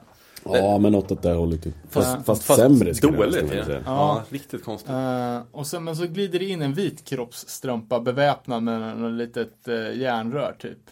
Och sen börjar de där röda kroppsstrumporna plocka upp olika till, tillhyggen. Eh, och sen så bara slår de ihjäl den vita. Så ser man hur, hur det kommer blod ur, ur kroppsstrumpan. Så den sakta, Sakta blir röd också. ja så blir den också röd och så kommer det in en ny vit. Okej, så att det, det låter ju typ som så här blodkroppar förökar sig. Typ Ja, ja här- men det, var en ganska cool video faktiskt. Det var ju släppt på något som heter Dim Mac Records som tydligen ägs eller drivs av Steve Aoki som är någon typ av ja, det är han Swedish House typ. Hans syrra är ju för övrigt skådespelerska. Jaha. Nu kommer jag inte ihåg vad hon heter i förnamn, men det är, hon är ju med eh, Hon är ju asiatbruden i Sin City bland annat. Jaha. Vad fan är Dim Mac? Det finns ju ett hardline-band som heter så. Jag Ja. vet inte, finns det inte någon film också? Men är det inte något så här, han, jag tror han har ursprung i Asien någonstans. Det är Ja, de något- är, väl, något sånt. de är väl antingen hel eller halv japaner tror jag. Han är inte med i Swedish House Mafia men jag tror han pysslar med samma Snudd sak. right. Ja, han är tydligen jättebra polare, vad jag har förstått. Eh, på bilder och grejer med eh, folk med Örebro-anknytning tydligen. Som är stora inom klubbscenen. Men jag, jag, Vem då? Nu, nu, nu tappar ni mig, det har varit för mycket Han, skådisar. Steve Aoki. All right. men jag tror att det där skivbolaget har släppt lite punkgrejer också. Ja, Ut- Utsvävning. eh, David Havoc då. Eh, som, vad fan var det mer som vi, som vi, kan det vara eh, Greg Graffin som också var körgosse i grunden. Det verkar vara eh, bra, bra grogrund om man ska lyckas som, som sångare. Eh, italiensk katolik som gick i någon sorts katolsk skola. Eh, han var duktig men han vart, s- ja, han oroade sina föräldrar och lärare för att de trodde att han var satanist. Och han fick absolut inte klippa till uppkam. Nej, det, det var... Den satt hårt. den där. Släppte Davy för fan. Och eh, eh, nej, nå- någon gång där, då, jag vet inte, när han var, var en liten grabb så, så, så stötte han på så kallade mallpunks. Eh, och det, skulle, det måste väl vara amerikanska motsvarigheten till fjortispunkare. Ja, jo, någonting sånt. Eh, och de här tyckte han var så jävla balla. Och det var liksom det som tände, Gnistan. ja, Det var den som tände a fire inside, så att säga. exakt. Målpunk så. Ja. Ehm, ja, och förutom uh, AFI så har han ju jävligt mycket järn i elden och det är faktiskt någonting som går igen hos alla de här människorna. Ja, Eh, han har ju bland annat haft tre stycken klädesmärken. alltså, det visste jag faktiskt inte om. Glitterboy Clothing eh, heter det ena och där ser man på i, i den mycket tunna katalogen. Eh, en av modellerna eh, är då Brandon från som senare kommer och startar bandet Bleeding Through som är den fjärde delen i, i den här Soppan. Soppan, precis. Fan, måste man inte vara lång för att vara modell?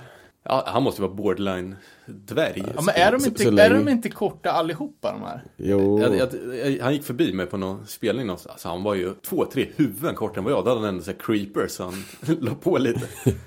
Grejen är väl den att jag tänker just modell behöver du, alltså det kan det väl vara ändå. Det viktigaste är väl att du ser typ heroinsmal ut liksom. Sen om du är 1,50 eller 1,90 så länge du ser ut som att du är 1,90 så spelar det egentligen ingen roll hur lång du är. Ja, tydligen.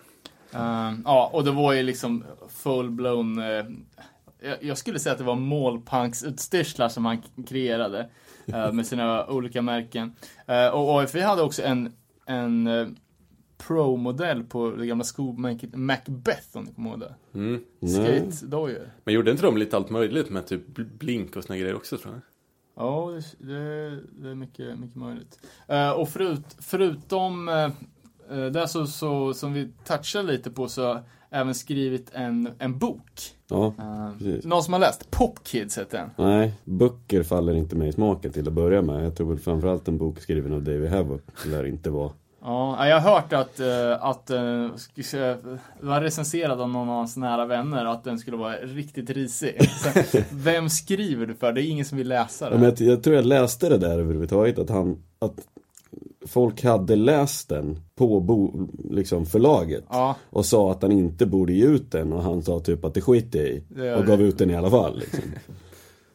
eh, och även eh, Hunter som eh, tog över basen i AFI har också skrivit en bok.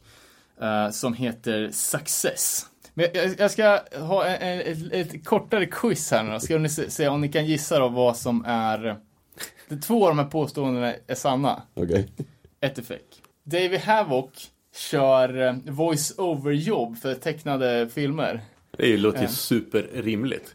Brandon i, eh, i Bleeding Through är gymägare. Och sist då att Nick 13 också designar kläder som är eh, arbetskläder för begravningsentreprenörer. Alltså grejen Allting skulle ju kunna ja, stämma. faktiskt. Jag gissar på att Men jag tror nog, Nick- ja, grejen Nick inte 13 stämmer. tror jag nog fan också. Att det Ja. är fake. Ja, folk, får- folk får googla ihop sitt eget svar på det där. eh, och förutom det så har han även spelat eh, Billy Joe Armstrong eh, på Broadway i musikalen American Idiot. Jaha. Eh, så Men- här, Sveriges svar på Krippe då? Nej, USAs svar på Krippe. Ja. har han inte gjort lite såna här Men filmroller också tror jag? Har, har Krippe också spelat Billy Joe Armstrong? Nej men ska inte han, de ska ju göra en svensk Green Day musikal. Det har jag missat helt. Ja, nej. Har jag gjort. nej vi snackade till och med om att vi skulle åka dit. Ja, fan det låter ju, det Eh. låter ju kung. Potentiellt dyrt. Eh, och som inspirationskällor som jag tycker är, så här, summerar upp hans karaktär ganska bra. Eh, så var det ju eh, vampyrromaner, H.P. Lovecraft och Edgar Allan Poe, snygga toppar och, Tim Burton och Bukowski för människosynen. Men vi skulle Åh. han starta ett band med dem i No Doubt också? Utan Gwen.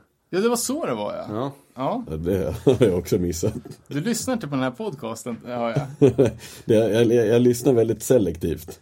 Eh, och eh, Dave, Dave och Jade som är liksom de, de som gör AFIs musik. De hade ju ett elektroprojekt Ja, också. Black Audio heter Ja, det. ja, jag lyssnar på det. Ja, inte jättebra. Ja, inte så dåligt som jag trodde det skulle vara. Nej, faktiskt. men det var, inte så, det var inte så bra tyvärr. Ja, man kan lika gärna lyssna på AFI. Ja, Ja, nej. jo men lite så. ja, men jag är också lite beredd att, att backa din, din ståndpunkt där David, att det inte är så dåligt som man trodde att det skulle vara. Nej, det betyder dock inte att det är bra. Nej. Eh, sen har det florerat ganska, rykte, eh, ganska mycket rykten om, om eh, eh, Dave Havocs, hans eh, sexuella läggning, om han är asexuell eller gay. Och, eh, och det ja, förutom då att eh, han kör liksom med, mycket med ja, f- feminin touch på allting liksom. Så att alla, alla texter, alla kärlekstexter Uh, vilket är väldigt många av AFIs låtar, alltid skrivit könsneutrala.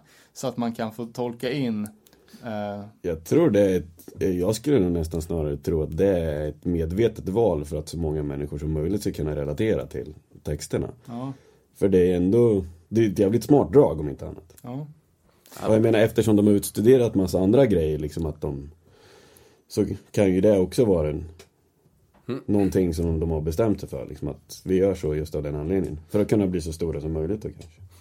Eller något. Jag vet inte, jag bara, nu spekulerar jag bara. Och i intervjuer så, här, så är han alltid väldigt snabb med, och, och så säga, väldigt kryptiska svar. Eh, som, ja men som, så det verkligen är eh, öppet för, ja men så för att väcka folks nyfikenhet kanske. Ja. Eh, Det känns lite som att det, är- ja men lite, lite utstuderat liksom. Han verkar ju vara rätt vettig. Ja, ja, abs- absolut. Eh, Vilket lite tuntigare faktiskt eh, än man trodde. Jag har alltså fått, fått en bilden av honom att, ja men det är så här Mr Cool liksom. Ja men lite. Men sen, har jag hört så här lite intervjuer och sånt när, när vi har rekat lite inför det. Känns han nästan lite fjantig på, Ja men så här, mer vilja än ja men lite, jag vet fan. Men mycket jag fick ju den där podcasten som du Ja men visade precis. till exempel när Ja, han snackade. Då fick jag nästan lite så här douche-vibbar av honom ibland. okej. Ja, det, jag, jag tänkte mest på den grejen när de diskuterar att, att folk kommer fram till honom på spelningar och undrar vad han gör där. Och han typ eh, sa ju något med att, ja men om jag ser ni mig i Kalifornien så kan ni skita i att komma fram och fråga mig. För att det är inte konstigt att jag är där för att jag bor i Kalifornien. Typ. Men om ni ser mig i Iowa på en spelning någon gång, då, kan, då är det berättigat liksom. Men Ja. annars så kan ni typ, ja men han bad folk i stort sett att dra åt helvete kändes det som. Sen kanske det bara var jag som läste in det själv liksom. Ja, jag förstår. Men faktum är, så, som jag varit riktigt förvånad över, att det, det verkar ju vara som att han eh, vid det här laget är så pass känd så att det är något mer eller mindre paparazzi-följe. För det är så jättemycket så här eh, risiga YouTube-klipp när, de, när någon fotograf och, och intervjuare liksom hoppar på honom på gatan och bara liksom medans han går bara ställa massa så här, ja men du vet, kändisfrågor om vad Ja. han har käkat, typ och vad han har för märke på kläderna. Han kanske är lite major. Ja, men jag har inte riktigt fattat. Det så, den nutida AFIn har jag, jag kan inte ta till mig det. Är liksom så jävla långt utanför min comfort zone. Ja, jo men det är ju, alltså jag skulle väl egentligen säga att alltså fram till December Underground är okej. Och sen allting efter så har det bara, jag vet inte, det flyter ut i någon så här pop, alltså mera popaktigt liksom. Alltså det känns som att de går längre och längre ifrån. Ja, ja men att de, att de verkligen är, alltså nu snackar vi superstora. Ja men det kan jag tänka mig. Jag kan tänka, alltså, för, för det är väl det som är lite grann med den, vad heter den, Crash Love tror jag. Mm, Den skivan. Näst och, och, senaste. ja, och även Burials. som är, Ja. Senaste. Senaste är ju mera, vad ska man säga, mainstream låtar. Alltså det har ju liksom, vad ska man säga, nästan lite så här nerdummad version av sig själva på något vänster. Skulle jag nästan vilja kalla det för. Eh, ja, men jag ska bara säga, för det florerar ett litet ett rykte angående Davey Havocs, uh, ja, vad, vad, han, vad han blir kär i. Eh, och att eh, det gick ett rykte om att han och Nick 13 var ett par. Ja. Har du hört det? Ja, ja, Ja, absolut. Det florerar i Motala också. Eh, Även lite pre-internet också så man Fick det på kunde brev. inte Ja, googla man, man upp. visste inte riktigt. Ja men det kanske är så. Eh, har även hört att eh, han har haft ett förhållande med eh, Brandon i Bleeding Through. Men det är ju typ samma personer allihopa de här så. Ja, det är, det är ett helt, det är ett helt gäng det där. Men han är aldrig väl, väl, väl, alltid väldigt kramig och pussig på bilder. Uh, om man, man kollar, det, det verkar vara hans go-to pose. Att uh, gosa ner i knät på den han står bredvid. Pussa på noll. ja, Men har ni, ni har inte lyssnat på de nya heller eller? Jag har försökt. December. Underground var ju där man slutade på något sätt. Ja, men lite för December Underground var ändå en sån skiva som, det var ju också att jag tyckte att det var verkligen pissdåligt första gången jag Va? Jag, Nej, lyssnade, jag lyssnade jag på det. var Nej men jag, jag, hade så svårt för det. Jag, jag blev bara så här. det var egentligen samma sak med Sing the Sorrow. Ja, Sing the Sorrow också. Jag tyckte det var svindåligt första gången. Men sen tar det liksom efter femte lyssningen så har det nästan blivit så med båda de skivorna. att Jag tycker typ det är bland det bästa jag har hört. Liksom. Så att de har alltid varit svårsmälta. Så jag tänkte att jag kanske måste lyssna på de nya skivorna. Men efter tre lyssningar vardera så har det inte blivit bättre. Så jag tror att jag Jag det. lyssnade på den senaste på jobbet. Jag tyckte eh, inte att det var så dåligt. Nej, Alltså det finns Men det var ju jävligt fortfarande bra väder och sånt då, så jag kanske liksom. Sögs med lite i bra vibe. Nej, men det- lite, lite vårkänsla i ja men typ. Och så bara, ah, det, ju- var inte så dåligt. Nej. Det är intressant som du sa att du inte gillar Cindy Sorrow. eh, För det gjorde inte jag heller. Nej. Och jag hade ändå lyssnat på, på AFI förut och tyckte de var bra och hade bara missat eh, Art of Drowning och Black Sails. Som ändå var de två plattorna som var mellanperioden mellan gamla och nya AFI. Ja, det är liksom steget över till. Eh, och jag kommer ihåg vi satt i en bil på väg hem från Tyskland. Uh, vi hade varit och kollat på, på Youth of Today och Johnny Old School uh, sätter på nya, nya AFI-plattan och säger att de ska spela i Stockholm typ, alltså inom några dagar. Mm. Och så bara, ja, AFI, det skulle jag kunna tänka mig att säga. Och så var det så jävla dåligt. Alltså jag kunde inte förstå vad var det som hade hänt. Nej. Nej, för det är verkligen ett stort steg. Ja men det är ju jag så, man från- var ju inte beredd på det. Man, Nej. tror, man förväntar sig något helt annat. Ja, nej men alltså, ja, men steget från Art of Drowning, även om de är på väg dit, så är ju helt plötsligt, ja men då har de ju liksom i Singesar, då har de ju ändå fått in liksom de här elektrogrejerna lite här och där och det är mycket sånt där som är helt annorlunda liksom.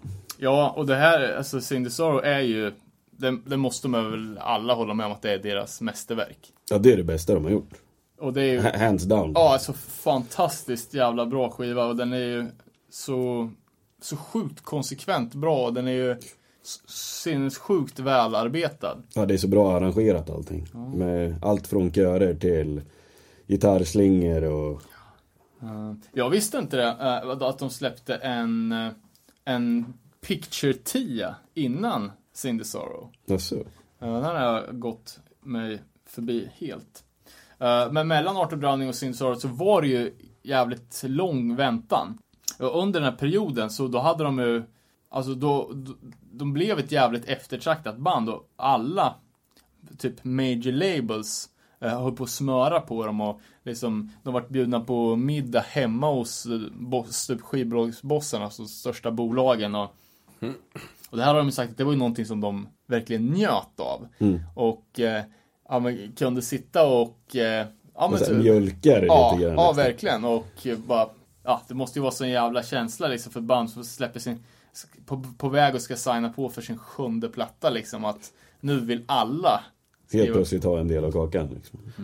Men undrar, undrar hur kommersiellt framgång det var. Eh, nej men man, f- menar du Cindy Sorrow eller fram till? Sing the Sorrow. Ehm, Fram till kan jag inte tänka mig vad. Ja, det, det är ju jävligt stort. Uh, Girls Not Grey som, som, det var den tredje singeln på den, på den plattan. Så den är på December Underground eller? Nej. Nej, Nej. sorry. Eh, den, den låg femma på Billboard. Alltså så pass? Ja. Okej. Eh, Sjukt, sjukt bra spår överhuvudtaget. Ja. Och till den här plattan då, efter mycket väljande, så valde de Dreamwork. Det låter som någon Disney... Ja, Dreamworks. Ja, men det är ju... Det kanske...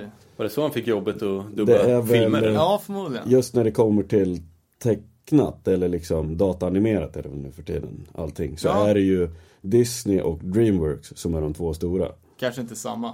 Jo, jag, Nej, nej, de har ingenting med varandra att göra. Dreamworks är ju... Nej, nu, nu höll jag på att säga något fel. Jag skulle sätta över Steven Spielberg, men det är Amblin Entertainment. Uh, Skitsamma. Ja, skitsamma. Eh, till, till eh, den här plattan så valde de ut två producenter. Uh, den första är ju eh, Jerry Finn, som har någon typ av uh, punkbakgrund. Han har till exempel proddat ett annat mästerverk, nämligen Rancids Outcome the Wolf. Oh. Eh, och lite en rolig detalj är ju att eh, Tim Armstrong och Brett Reed producerade den första AFI-plattan. Ja, just det. Det läste jag om. Eh, eller i alla fall var med och då pro- producerade. Ja. Eller icke producerade. De satt och krökade i studion kanske. Titta på. Eh, men att liksom det här var ju, ja men bolagen kände väl att det här kommer bli nästa Blink liksom. Så de, eh, de snålar inte på, på krutet och eh, den andra producenten som, eh, som valdes ut var Butch Wig. Eh, Som hade tidigare jobbat med Smashing Pumpkins men även producerat eh, Nevermind med Nirvana. den, den är bra på CVt. Ja, Man ska söka producentjobb gissar jag. eh, Lite så. Och det här är ju en, ja, det är ju en så här sjukt slick produktion liksom. Den är ju så, alltså den är ju överproducerad. Ja, ja, ja. Fast ändå att det inte stör en liksom. Eh, och jag läste att de, de höll på, de var inne i studion eh, i sex månader.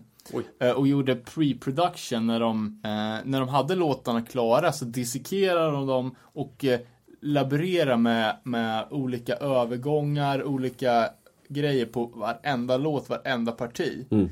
Och bara så här fin joxa liksom tills de fick ihop den perfekta, perfekta plattan. Ja.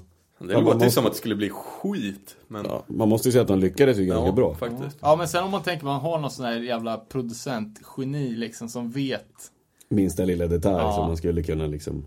Ingen sten är inte Unturned. vänd på. Nej, precis. Eh, och liksom introt eh, liksom där, ja det blev ju någon sorts, eh, ja men rally call för alla emo kids liksom. You are now one of us liksom. Att de bygger hela, ja men att eh, det är liksom en, en förlängd familj. Att, eh, ja, AFI liksom, eh, ja att de sjunger, eh, de sjunger inte längre om sina high school mobbare och flingpaket utan nu sjunger de liksom för, för alla eh, emo kids som inte har någon röst liksom. Nej, som är där nu. Ja. säga. Eh, och de har ju även gjort ett par mer eller mindre snygga videos på den här. Uh, några ni har sett? Jag har faktiskt Ja, inte sett den han- video om jag ska Ja, jag har sett en där han går omkring i någon medeltidsstad. Ja, precis. Uh, vad fan är det den heter nu då? Det är väl Silver and Grey. Ja, det kanske Eh, som är... Alltså, han står på en bro och ska Ja. ta livet av sig Ja, och de andra håller på springer. Och det är sjukt lite färg. Ja, och det är, ja, fan springa i videos, det är så jävla jävla segt. Eh, för det är ju någon sån här klassiker, bara har man inget tema då ska man springa. Ja, Det kan man ju tänka på när man ser en video för att det är ju så 50% av alla videos är spring. ja. Jag måste faktiskt erkänna just när det kommer till videos att jag är väldigt, väldigt dålig på att kolla på videos. Ja, jag brukar inte heller kolla, men eh, fan, eh, det är kul när man ser dem. Sen videon till Leaving Song Part 2. Uh, du hade inte sett den David? Nej, det tror jag inte. Den är jävligt cool. Det är typ någon kille som har gjort den. Jag tror han har gjort en sån Spiderman-film också. Så det var en riktig Men då är det Sam Raimi som har gjort det. Nej, inte. Nej, det är det inte. Men någon. Någon dude. Och jag, jag tycker den är jävligt cool. De är de typ något så här. Ja men tänk så här superfancy orkesterkonserthall. Ja. Och så, så, så här, drar de på sig liksom, jag vet, ja men frackar och sånt som en dirigent ska ha. Ja. Fast de också exar upp och tar på sig bandanas och grejer. Eh, och sen framför dem så har de en så här superbrutal mors. Eh, så är det typ så här 100 pers som bara skickar. Bara, ja, jävligt eh, intressant kontrast. Liksom med den här, att sången är ju så liksom så spröd och high-pitchad känslomässigt och sen så är det så här. eh, Totalt jävla mayhem Ja. på andra håll, sidan. Mark Webb hette han kan jag säga. Mark Webb, okej. Han har gjort ja, Amazing att han är Spider-Man. Spiderman och Ja. heter Webb. Han har gjort en Spiderman-film som är bra enligt mig. Han har gjort två till och med. Ja, han gjorde väl tvåan också. Som Mm. inte tyvärr är riktigt lika bra. Uh, men ganska, uh, alltså tänk att nu hade ju AFI nått ut till en alltså superpublik. Jag vet inte om MTV fanns på den här tiden, men det, det är väl eh, liksom den målgruppen. Ja, Jag tänka mig att första gången man, ja, för så ser mors, liksom att Ja. man måste tycka den videon var jävligt cool. ja men det kan jag tänka tycker jag, jag också. Jag undrar hur många som egentligen tänkte att det bara var för videon folk betedde sig sådär. Ja, men Eh, och det var ju väldigt eh, orkestrerat, men det, jag tycker det såg jävligt coolt ut. Eh, och nu börjar de ju slänga in så grejer som techno-beats alla Refused och tapping-solon och... Men sen har det en, en jävligt cool grej. Och det var ju en sån här konspirationsteori.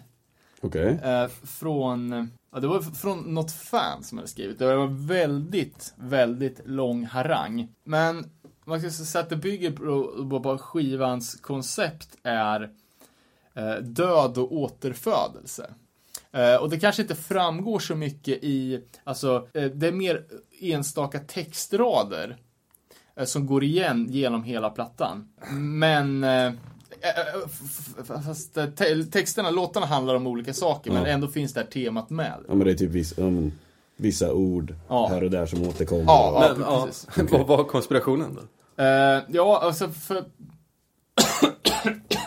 Ursäkta.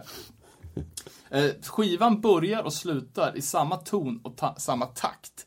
Så att om man skulle sätta på den liksom igen så skulle den gå som en loop. Och då skulle det vara liksom, alltså life cycle. Eh, och det där är då en förklaring till eh, att Leaving Song Part 2 kommer före Leaving Song Ja, för den är ju typ, vad är den? den är väl spår två? Del två ja. Ja. Ja. Medan Living Song är ju typ spår sex eller sju. eller där. Ja, precis. Så att den är, alltså, eh, plattan är liksom som ett, ett eh, kretslopp. Och att den, skivan skulle egentligen ha börjat på Bleed Black. Okej. Och då hamnar Leaving Song Sist. 1 före Leaving Song 2. Ja. Eh, och eh, ja, då återtemat, eller det här temat då om återfödelse. Det är mycket som, som återkommer i texterna då.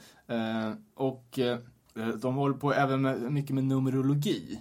De gjorde ju en, eh, en den här tian som jag snackade om, den heter 336. Mm. Och det här är också någonting som, det är massa siffror med i den här jävla härvan. Eh, men då ska, så har de fått ihop det då till att Enligt den kinesiska kalendern så är Dave Havoc född i kaninens år. Eh, och kaninens, eh, liksom dens egenskap är att den inte kan återfödas.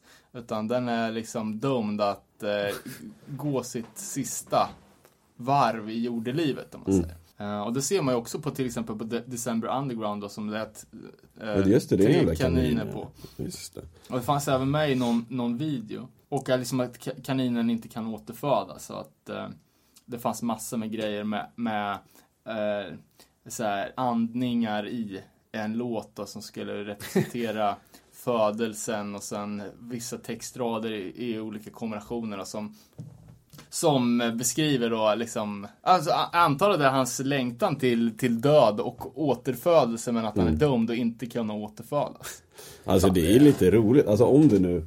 Ja, det, ja, det Alltså, var super, super invecklat. Jag Ja. hoppas att det gick fram lite vad jag, vad jag syftade efter. Ja, nej, jag tyckte det. Men alltså sånt där är ju alltså sjukt intressant. Om det nu skulle stämma. Ja. För jag vet ju överhuvudtaget, nu har inte det någonting med vare sig punk eller hardcore att göra. Men eh, ett av mina band som jag håller ganska högt är Coin in Cambria. Mhm. Där allting är skrivet som, som sagor. Ja. Så att, och han har, Episk. som ja, han har ju släppt liksom, alltså comics-seriealbum. ja. för de första tre skivorna. Som går att liksom läsa och allting du läser finns med i varje text. Så att varje skiva är uppbyggd som ett liksom serieark från början till slut. Det här kan ju också vara ett sätt att eh, att vi ska lättare att skriva texter. Ja. Som att Bothrower jobbar med olika krig. va? Ja, jo. Nu är det bara fakta om 30-åriga kriget och den här skivan avklarad. Jo men absolut, alltså har man ett eget universum som du kan skriva om så kan du Ja. skriva om vad som helst liksom. Men på den december, de kaninerna går ju i en cirkel typ. Ja, Ja. det är en loop liksom. ja. Det skulle också kunna vara någon som bara fiskar efter ja, Jo, men om, om man tänker på hur, om man vet att den är så super välarbetad musikaliskt, så är det inte helt långsökt att det finns ett, ett genomgående tema i låtarna utöver de faktiska Ja, det är så. innebörden. Liksom. Men har ni försökt läsa texterna någon gång? Det är ju sjukt märkligt. eh. Nej, faktiskt inte. Jag är inte så jättemycket textmänniska egentligen. Det är, det är vissa grejer men Det är så här. Eh, I held a fallen star and it wept for me. Ja. Jo men det är väl bara att ta, vad, vad är det? Är det? Det är väl Leaving Part, eller Leaving Song Part 2 när, när de kör, vad heter det? What swallows Ja, will swallow whole. Liksom kan man ju undra vad det nu betyder men jag vet inte. Den, den textraden kommer fram vet jag när vi dividerar mycket om ryktet om. ja Om- om your, your sin into me också. Ja. Eh, ja, men det är väl ga- ganska, alltså, eh, det är ju medvetet skrivet för att det ska finnas väldigt mycket utrymme för tolkning. ja, man får läsa in vad man vill. Liksom. Precis som Bibeln. Mm. Det verkar funkat. Ja, den tolkar ju folk på väldigt många olika sätt. Eh, har vi något mer på Sing the Sorrow, förutom våran allmänna praise? Ja. Nej, jag känner mig väl ganska, Det känns som ganska att vi har gått, nöjd. gått ganska djupt in på det här. Ja, ja, det är väl bra. Ja, det är ju den plattan som är Ja, det är det bästa de har gjort. intressantast. Mm. Sen vet jag inte, uppföljaren December Underground, där hade jag, då hade jag redan lämnat Då hade det kallnat det lite. sjunk, sjunkande skeppet. Men eh, Jag tycker ändå att den håller. Alltså. Ja, jag tycker den är bra som fan faktiskt. Men det, det var också en sån här skiva, jag tyckte den var skit i början. Och sen tog Där det visste fem- man ändå vad man hade att förvänta sig. Typ. Ja, men det tog ändå fem, sex lyssningar för mig innan jag faktiskt fastnade för den. Men det var likadant där, sen tyckte jag att det var svinbra liksom. Det mesta. Uh, December Underground är ju släppt på Interscope. Uh, Dr Dre och Snoop Dogs Two Live Cruise. Uh, gamla, det är väl någon, vad fan är det, Warner s- sido, det är någon sån här super major label. Ja, Warner är väl, de har, de har ju en uppsjö av, Och det här är liksom Interscope är ju för de artisterna som är super mainstream fast ändå lite edgy. Typ Marilyn Manson och sådana. ja. 50 Cent och såna grejer är väl också inte så. Ja, jag kan tänka mig det. Eh, December Underground släpptes eh, 6 juni 06. 666. Eh, Men åkte du på det giget i Stockholm då? Nej, nej jag tyckte det var så jävla risigt så det var ingen idé att åka på. Så det var det skit i. Men Ja. var, det- var det inte där du ångrar ganska mycket i Oh, slutändan? ja, så jävla mycket alltså, För det var ju precis när de var som bäst. Eh, och de kom ju aldrig, dels är ju publiken, nu är det ju bara liksom uh, pre-teens. Kepsar en halv meter ovanför huvudet och... Ja men det är ju så po- pojkband liksom. Eh, och jag hade ju velat gå löst liksom och fan klättra och gråta och peka Ja. finger liksom. Det kan man inte göra Nej, det är kanske Nu inte riktigt längre. rätt forum längre. Nej. Nej, så det är fan, det är en av mina bittraste jävla konsertmissar måste jag säga. Undrar om turnerar de mycket fortfarande eller? De verkar ligga, ligga lågt. Ja. Stor. Vet inte riktigt uh, vad, men de, de har ju sagt att de ska, ska komma med, en- med en ny platta inom någon framtid. Eh, men de håller väl på med sina andra, eh, ja, fan, uh, sidogrejer liksom. Ja, han har ju många järn i elden, den där David Havok. Har ju alltid haft. Ja. Men, men det som, eh, alltså, så jag tycker i alla fall att nu, nu känns det som att på, på December Underground så, så är det här liksom, nu är det ju så major label det bara kan bli. Eh, det är ju super, alltså, det känns som att de skriver mer eh, enligt eh, konstens alla regler för att det ska bli, de skriver hits. Det ska bli stort ja. ja. Jo men det är väl det jag också har känt. Och det är väl därför man inte har fastnat för dem. Ja.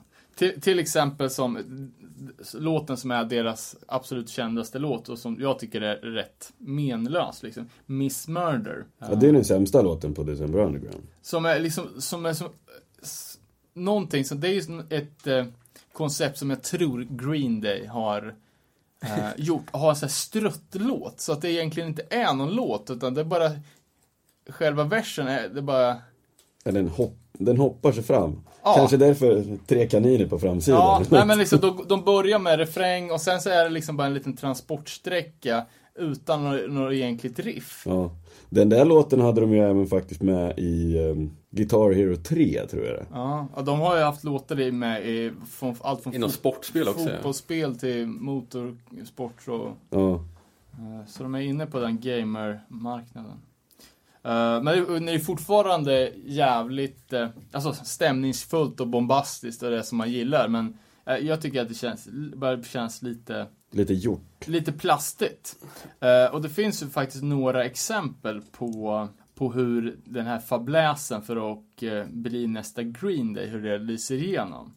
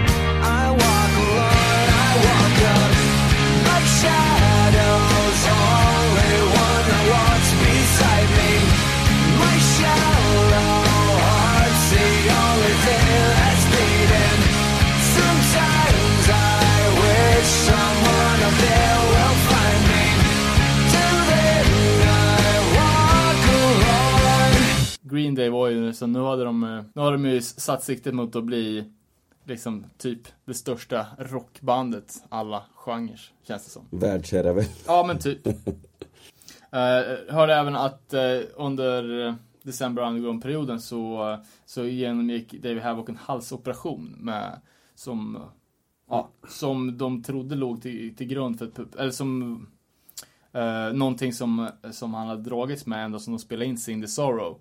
När han stod och skrek i sex månader i den här pre-production-grejen. Ja, sen har vi två, två plattor som jag har hört och som har gått in genom ena örat och ut genom det andra. Ha, har vi något att säga? Det känns som jag har sagt det mesta om dem. Ja, lite så faktiskt. Plus att ingen av oss har hört dem ordentligt. Nej, jag har försökt, men jag vet inte. Det finns... Jag lyssnar ju på den som sagt, men... Ja, jag lyssnar hellre på... Ja, exakt. Sin Sorrow. Ja, exakt. Eh, Men det är väl upp till lyssnarna att komma med eh, tips, idéer, tankar kring eh, Crash Love och Burials. Gärna en doktorsavhandling om konspirationsteorier. Ja, se om det finns en röd tråd mellan de här skivorna också. Det vet man ju aldrig. På Tiger Army lite kanske? Ja, världens bästa band. Är det så? Nej, ja, jag skulle väl säga att det är ett av de banden som jag håller högst i alla fall. Ja. Det är nu, jag, jag ha- har ju det lilla epitetet, brukar säga att Nick 13 och Tim Armstrong kan inte göra någonting som är dåligt. Nej, Tiger Army är ett av få band som inte har gjort en dålig skiva. Det är... Nej, det är vä- väldigt, konse- väldigt konsekventa med, Ja, med bra grejer. för jag tänker just liksom Nick 13s soloskiva till och med så är ju Även om dansbandslåten inte är riktigt lika bra som allting annat så är det fortfarande världens bästa dansbandslåt. Lite grann. Ja, men det, det är fan en uh, love song så det heter duga. Eh, men hur, hur kom ni in på Tiger Army då? Fredrik, du är ju den utnämnda experten här idag. Eh, jag kom faktiskt in på dem med Ghost Tigers Rise. Gjorde jag, så tredje skivan. Och det var faktiskt Marcus, eh, tatuerare här i stan, som spelade dem på en efterfest hemma hos, eh, eh, vad heter det, Andy från mitt dåvarande band som jag spelade i Square. När vi hade spelat någonstans, så hade han med sig den och, och spelade den. Och jag tänkte först, första anblicken när jag såg skivan så tänkte jag, vad fan är det här för skit? För Va, den är ju snygg. Ja men den har ju växt på mig ganska Ja. mycket har den gjort. Men så när han väl liksom spelade upp det så tyckte jag det var jävligt catchy liksom. Jag tyckte, jag gillar ju musiken direkt. Ja. Ja. Så jag kommer ihåg jag gick runt och sjöng typ så här. Jag hade den i huvudet i säkert en vecka liksom. Och sen tog jag, tog jag tag i pengarna och drog iväg och köpte liksom hela diskografin i stort sett. Och det är bland det bästa jag har gjort. För helvete vad bra det är. Ja, jag var på, för mig var det, jag tyckte det var så brutalt dåligt första gången jag hörde det. Jaså? Ja, jag tror du kanske var med då Danne. Det var någon Pressure-resan. Jag tror att du och framförallt din brorsa var jävligt inne på dem. Ja. Och spelade upp det och tänkte bara, vad är det för skit? Men då var man ju jävligt inne på hardcore istället. ja. Tänkte bara, fan den där jävla raggarmusiken, det kan jag dra. Eh, ja, min brorsa har ju sonderat terrängen lite när det gäller Psychobilly. Så han har ju gått igenom Robotniks och de ryska psykobanden och bara lämnat ut eh, guldkornen som, Ja. som Tiger Army eh, faktiskt, faktiskt är. Eh, Tiger Army reppar ju Psychobilly mer än de låter Psychobilly skulle jag vilja påstå. Ja, de har ju ett väldigt eget sound jämfört med allting annat egentligen. Det är väl jävligt punkigt. Till skillnad från Ja, och väldigt, situationstecken riktig psychobilly. ja men väldigt känslomässigt och väldigt eh, För det är en finare, fint. Ja, en exakt. finare del av psykobillyn om Ja. man nu ska kalla det det. Eh, och eh, ah, som sagt, ingen superchef på Psychobilly, men eh, det, det, finns ju, det finns ju absolut mycket bra. Det är ju en genre som, som också en av de här avknopplingarna av punk runt, ja, men runt 80, 81 Mm. där. Eh, bildat i London eh, av bandet Meteors. Ja, det är väl de som har claimat det. Att de är de enda som är pure psychobilly. Ja. Eh, Och det är ju en fusion mellan punk och rockabilly. Eh, ordet psychobilly uh, uppfanns ju av eh, Johnny Cash redan på, vad fan är Mm, det? Cadillac. Ja, Psychobilly Cadillac i låten One Piece at a Time som, Mm. Som är Fantastisk låt. ett för- epos om hur han jobbar i Detroit och Ja. snor en bildel om dagen. Ja, och i och med att han har gjort det under 30 års tid så har de inte gjort samma bilmodeller. Så därför så blir det ju helt... Då blir det en Psychobilly Cadillac. Eh, och eh, sen är ju eh, bandet The Cramps jobbade också med termen Psychobilly. Ja, de har det väl i någon textrad någonstans. Ja, jag vet inte. Lite. Det är fan ett band som jag skulle vilja göra ett, eh, ett specialavsnitt om och bli upplärd på. För det verkar Ja, de har flugit totalt under min radar. ja, jävligt intressant band alltså. Men när hörde du det första gången Danne? Eh, ja, alltså, eh, det här var ju när jag jobbade på Burning Heart. Eh, så jag antar att det var i, på sluttampen där. Och då fick vi Promo X på alla, alla releaser från Epitaph och i det här fallet då Hellcat Records som är underbolag till. Tim eh, Armstrongs bland annat va? Men Ja. han har det inte själv. Förstod jag här. Ja, ja. Jag trodde att han startade själv, men tydligen så är det någon tjomme till där någonstans. Ja, är det inte Brett som är? Ja men det är Epitaph. Det är väl de två som gör det? Ja, fast jag tror just Hellcat, eh, själva, själva Hellcat-labeln är inte bara Tim Armstrong. Även om jag Han antar kan- att han drar i de största rattarna. Ja, han har ju säkert någon gode man eller någon ledsagare eller någonting som styr upp åt honom. Ja, någon Eh, skit, skitsamma. Eh, ja, då fick man ga- ganska mycket plattor. Jag uh, diggar omslaget som fan. Det är ju en, en målning av en röd och en svart tiger som, som slåss typ. Mm. Eh, men jag lyssnade väl där på, på lite, ja men plöjde igenom den, tänkte inte mer på det. Och var väl liksom, tänkte att det där var ett eh, old school hardcore band. Och bara några dagar senare så såg jag den på, på, på vinyl på den lokala totalt värdelösa skivbutiken. Eh, Moon. Ja, eh, och där, fanns, där finns där är ju liksom nål i höstack på, på punken, så jag hugger den där direkt. Eh, på orange vinyl, vi- vi- vilket eh, var ett av tusen ex. Så det var ju. Ja, det är ju stort. Eh, och eh, smällde på det där och tyckte fan att det här var ju, det var inte så jävla old school hardcore, men det var fortfarande jävligt coolt. Eh, sen där någonstans i, i det där så börjar vi, um, börjar vi upptäcka liksom lite mer liknande band och vad de hade för, för influenser och komma in på lite, ja men typ Demented or Go och, Ja, det finns ju mycket, mycket bra. ja. Hade du psychobilly-stil då? Ja, ja för fan, jag hade, nej det hade jag inte. Eh, Men rockar du inte slinga någon gång? Sling... Nej, nej, eller för, nej, eh, alltså bas, bakåtslick svart med en eh, blonderad... Ja, eller sil silverslingan. Ja. Nej, rikt, riktigt så fin var jag inte. Men Psycho Billy då. Eh, Tiger Army eh, kallar sig ju American Psycho Billy. Och det här var ju en scen som nästan inte fanns. Eh, visste jag faktiskt inte om, men det var ju bara en handfull band. Eh, till exempel det fantastiska bandet Deadbolt. Mm, uff.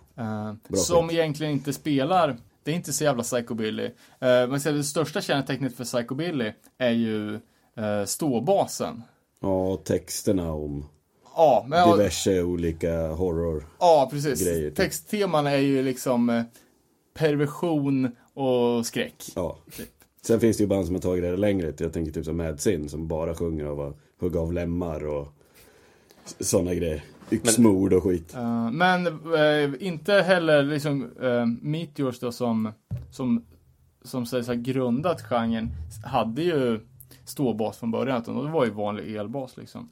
Och då även Deadbolt som, som är för jävla bra. Uh, skitsamma, det fanns ett, ett par band till som, som, som spelar psychobilly i, i USA. Bland annat The Quakes. Eh, några som eh, senare skulle bli involverade i, i Tiger Army. Och Quakes är det var väl det ledande bandet liksom och Tiger Army var väl yngre, eh, ja men uppkomlingar på, på, på den liksom. Eh, det fanns säkert inte ens en psychobilly-scen utan det här var ju liksom, ja fan, folk diggar allt liksom. Ja. Eh, och uh, Tiger Army släppte en, eh, en sjua eh, tidigt innan den här första, första plattan. Ja, det är den som går under Temptation Precis. nu. Ehm, som, eh, som jag är på jakt efter. Det finns, det finns en press och så finns det en väldigt snarlik bootleg. Eh, så det är lite svårt att, att veta vilken som Vilken är... som är på riktigt. Ja, precis. Men Tiger Army är lite pricey väl på vinyl? Ja, inte nu längre. Fan, ja, Kanske till och med jag ska ge mig in i gamet. ja, men exakt. det här är ju ett band som har varit hypade till tusen och eh, nu har fallit lite i glömska. De har ju inte släppt en platta på, på nio år. Men det kommer en i sommar. Ja. Bra första spår, Mm. enligt mig för övrigt. Eh, och Tiger Army fick, fick sign på att släppa den första sjuan, men då hade de, hade de inget band. Utan det här är ju mer eller mindre Nick 13s soloprojekt. Eh, så då hade han hyrt in Quakes-basisten. Eh, Och sen Adam Carson på trummor från AFI. Ja, precis. Så han lånade ihop lite folk. Eh, och eh, senare då eh, Jeff Kreske eh, från det gamla bandet eh, Influence 13. Där även Jade Pudgett då från AFI. Så det är en väldigt tydlig koppling där bland, bland medlemmarna. Eh, och Adam Carson spelar ju på trummor eh, ända fram till 2000 på, på Cindy Sorrow. Men eh, då, ja, som sagt, ett ganska frekvent medlemsbyte. Men på inspelningen av den tredje plattan som, eh, vad hette den då? Ghost Tigers Race. Ja. Eh, då hade de trummisen Fred Hell. Ja, men det var han som blev skjuten i huvudet va? Ja, precis. Så det var inbrott hemma i hans lägenhet och han skjuten fyra gånger. Eller ja, träffade fyra skott. Strök han med eller? Nej, men Nej, det är det som är grejen. Men Ja. han har jättemycket komplikationer Ja. tydligen från det där. Eh, så han har en, eh, en kula kvar i kraniet. Ja, jo för han har väl problem med så här. Jag kommer inte på vad det heter på svenska men att han får till sådana här seizures. Ja, okej. Att han Ja. typ krampar ihop. Eh, så de försökte ju spela in den plattan. Eh, men han klarade inte av det rent fysiskt för att, eh, ja, på, på grund av det här. Eh, så då läste jag att då hade de, hade Nick 13 bara städat ut hela bandet. Uh, Kreske hade ju lämnat för, för att flytta till Danmark och uh, spela med horrorpops och då startade han bara på ny, ny kula med nytt folk. Men är det Nick som skriver alla låtar? Vet, vet du det? Ja, det är han, det är han som är driv, fullt drivande. Ja, alltså, han, han är ju enda gitarristen och eh, sångare liksom och eh, det är väldigt sång, sångbaserad musik. Mm. Men man, eh, vilken, vilken favvo Tiger Army-platta har då? Sjukt svårt att säga tycker jag. Ja. Alla är ju... Alltså, Jag jag, gillar den första. men- jag, jag tycker allt. Alltså är hur bra som helst. Som sagt, han kan inte göra något dåligt. Känns det som. Eh, lite grann. Men alltså jag håller väl egentligen nästan Ghost Tigers Rise högst. Men det är nog för att det var den jag hörde först. Jag förstår. Ja, jag gillar första och Tiger Armys fyra plattor till dags datum heter ju 1, 2, 3, 4 och sen med en undertitel. Ja. Ehm, Och alla börjar på samma sätt. Tiger Army Never Dies. Ja. Vet du vad, vad som händer om Tiger Army mot förmodan skulle die? Nej, Ghost Tigers Rise. ja det är så? Ja. nice. Eh, också jävligt fiffigt att eh, Tiger Armys fanclub heter Tiger Army. Mm. Så de har färdig match där. Ja, nej men han har väl diskuterat det, såg jag. Massa intervjuer och grejer. När folk har frågat varför just Tiger Army. Och han säger att det har att göra med att även om han skulle gå bort. Ja. Så finns fortfarande Tiger Army alltid kvar. För att Tiger Army i sig är fansen och ingenting annat. Okej. Bandet är typ döpt efter fansen säger han. Ja, smart. Så att, så att det är liksom, armén är alla vi som, Ja, som peppar. ja. Det är Och sen- bra, då, kan han ju städa i, i bandet så mycket han vill. Ja, ja, ja. Jo, jo. Men, men det sa liksom, han, han har väl gått ut och sagt också att bandet är större än honom själv. Liksom. Ja. Det är så här, det, han, han är egentligen skitsamma. Han för bara liksom tigern vidare, eller vad man ska säga. Och sen så är resten followers, typ. Ja, Fin tanke men det funkar ju inte så i verkligheten såklart. det är ju som... Hans sångstil gör ju allting. Ja, Ja, Tiger Army är ju Han. Ja exakt. Det 13, skulle liksom. att- jag, jag tänker på, fan är de skotska anarko-ojarna i eh, Oj Polloj? Ja, Eh, De har ju sagt att vi är ju inte, vi är som ett fotbollslag. Vem som helst kan ju spela för oss. Eh, Och de har haft över 100 medlemmar. det är coolt. Ja. Eh, ja, ehm, men min absoluta favoritplatta är ju den andra, Power of Moonlight. Ja, det är det också. Som jag, jag tycker, ja, det, är, det är svårt att hålla på och slänga sig med listor, men jag skulle säga att den är i alla fall topp 10 bästa punktplattor ever. Ja, jag, På 2000-talet i alla fall. jag, är beredd, jag är beredd att hålla med dig överhuvudtaget. Eh, Som sagt, jag håller ju Tiger Army. Det är ju Tiger Army och Rancid som jag håller högst. Tror jag. Det är de som har liksom varit mest, eh, eh, vad säger man? Det som har influerat mig mest med hur jag ser ut och hur jag tänker och hur jag refererar liksom bra musik överhuvudtaget egentligen. Sen är det klart som fan, jag menar bra musik är bra musik, det spelar egentligen ingen roll. Sådär, men nej men som sagt, det är ju Tim Armstrong och Nick, Nick 13, de kan inte göra någonting dåligt liksom. Tänkte att de två skulle starta ett band ihop då. Fast det värsta, då tror jag inte att det skulle bli så jävla bra. Nej, förmodligen Det, inte. det, det, två för starka. Egon. Ja, lite grann. Ja, det skulle bli som Alien vs Predator. Ja, lite så. Clashen hade varit för stor liksom. Men alla, alla vi har ju sett Tiger Army live. Det var ju så jävla bra. Ja, det är Det är typ en av de bästa spelningar jag varit på. Det Ja. lät så sinnessjukt bra. Alltså Alltså, alla tre som jag har varit på har ju varit helt fantastiska. Och då var egentligen West Coast Riot. Det var väl stå, ståbas funkar inte jättebra utomhus. Nej, det hör ingenting. Nära scen så lät det hur bra som helst. Men om du stod långt bak så var det bara ett Ja, jag, tror, jag, tror jag, jag, allting. tror jag stod och spydde upp langos lite längre bak där, så det kan, vara, kan ha varit Ja. mitt fel. Nej men det var jävligt blåsigt också vill jag minnas. Ja, ja de det kommer också så bara, ljudet bara s- svaja. Försvann liksom. Eh, Men annars så, jag menar både Göteborgsspelningen som vi var på och Stockholmsspelningen var ju hur jävla bra som helst. ja, det var fett. Eh, var det, fan var det, var det Göteborgsspelningen när, när vi stod, jag stod längst fram för att få, få bra platser och före mig så stod en snubbe som hade tatuerat Pervy in the Park i nacken. och det säger lite med, alltså Pervy in the Park är ju eh, från en, en låt eh, av eh, Dementer. Demented Are Go. Eh, och den handlar ju om ja, men en blottare som stå, står och dricker whisky och kollar på småflickor. Liksom. En, en söndagsmorgon. ja, det är så totalt pervers låt liksom att blåsa upp det på tatuering i nacken. Ja. Gillar man Demented så. Ja, alltså det är ju ett, det är, det är ju något som, som alla borde kolla upp för det är ju sjukt bra, bra band. Alltså. Ja, de de är har släppt skitbra. jävligt mycket dock. Ja, nu tror jag sen Psycho Billion fick någon sorts revival här på 2000-talet så har de pumpat ur sig en del. Men den tidiga diskografin är inte så jäkla mycket plattor och alla är bra. Ja. Jag tycker Demented var ju för övrigt de första jag såg förutom nu fram tills Tiger Army gjorde den här jul stickade jultröjan så var ju Demented de enda som haft stickad merch. Har jag sett. ja. Jag tycker det är intressant för alltså, Psycho Billy, det känns ju, det är väldigt sydstatsflagg-viftande. Eh, det, ja, det känns ju som att det är Ja, sån, sån I alla fall här i Sverige och Europa så känns det som att det är väldigt mycket neonazi-folk som av någon jävla anledning Ja. har halkat in på det där.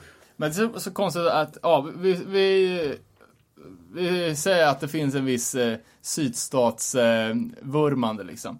Eh, Så ett band som Dementor Go, så han, han sjunger liksom, eh, ja, inte bara att han spanar på småflickor i parken, utan han pratar mycket om, eh, liksom, att han är, är så, så här, transvestit. Ja, han är väldigt öppen Ja sexuell. men, ja men såhär, transvestite blues, så det är ju inte något som är något sånt där skämt, utan det känns ju som att eh, han... Eh, Nej, jag tror han rockar det fullt Ja, ut. ja, verkligen liksom har, har sagt något så här att, okej, I may wear women's underwear but I can still kick your ass.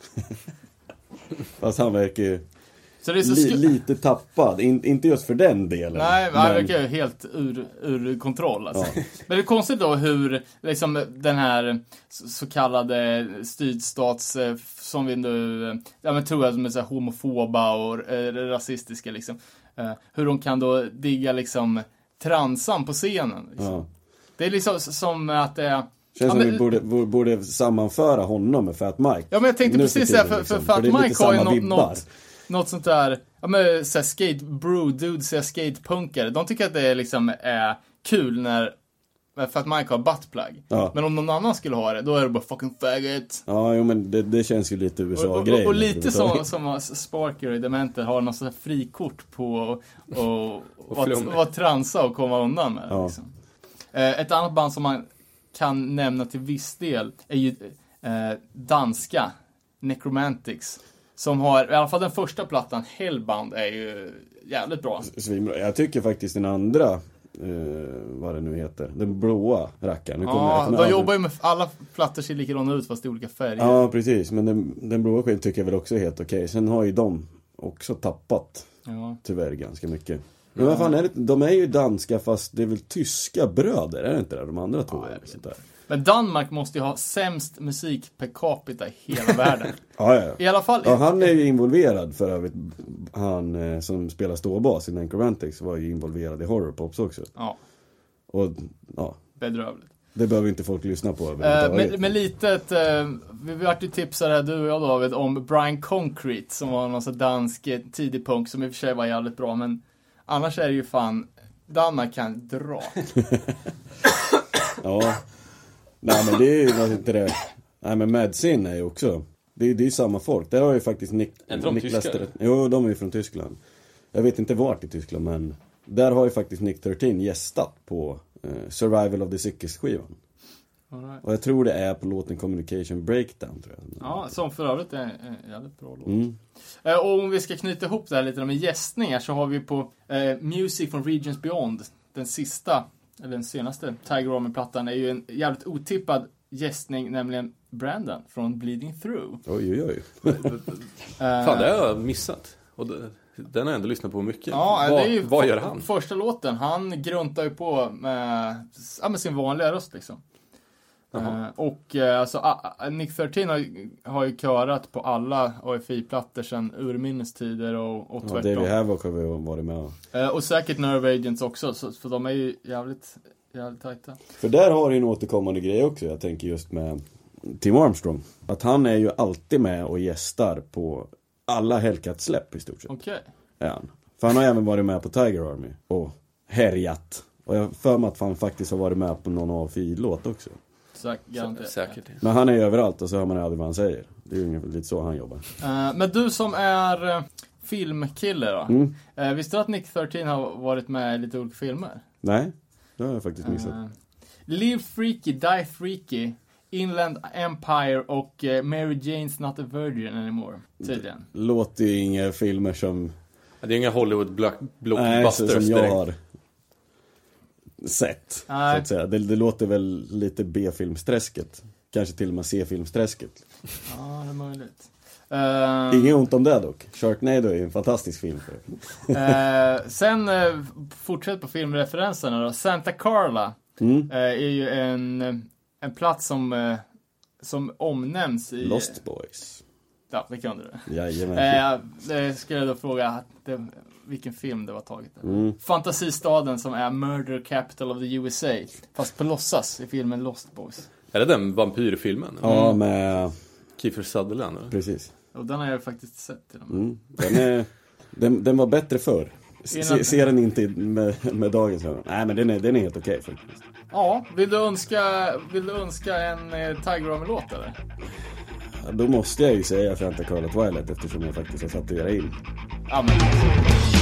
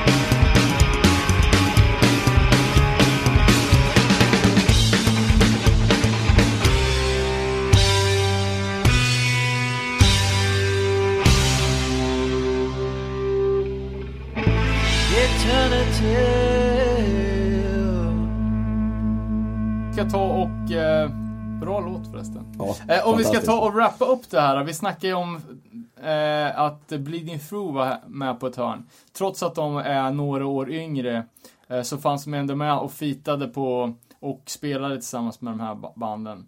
Eh, David, du älskar ju Bleeding Through. Va, vad har du på dem? Ja, det är mitt absolut favoritband.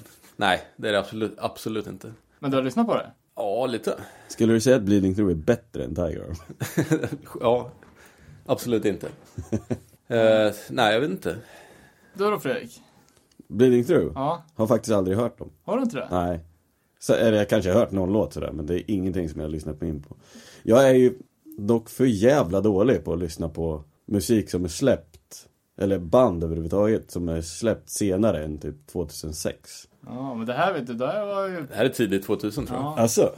Nej, Bleeding Through var väl det, första hardcore-bandet som hade synt, tror jag. Alltså, det... Äh, det är ju inte ens hardcore, det är ju metal. Ja, Hardcore snubbar som spelar metal typ. Okej.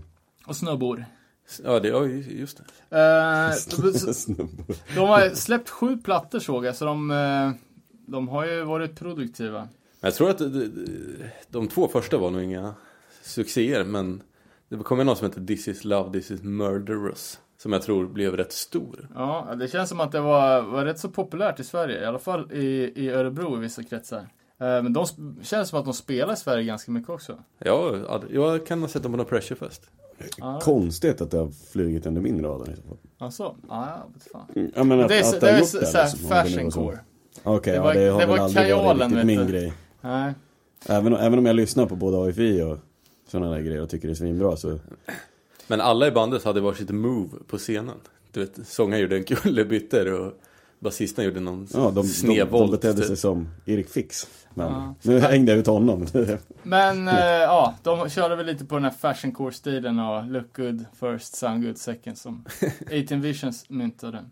Eh, men en... Men eh, lyssnar du på det där nu? Nej, för fan.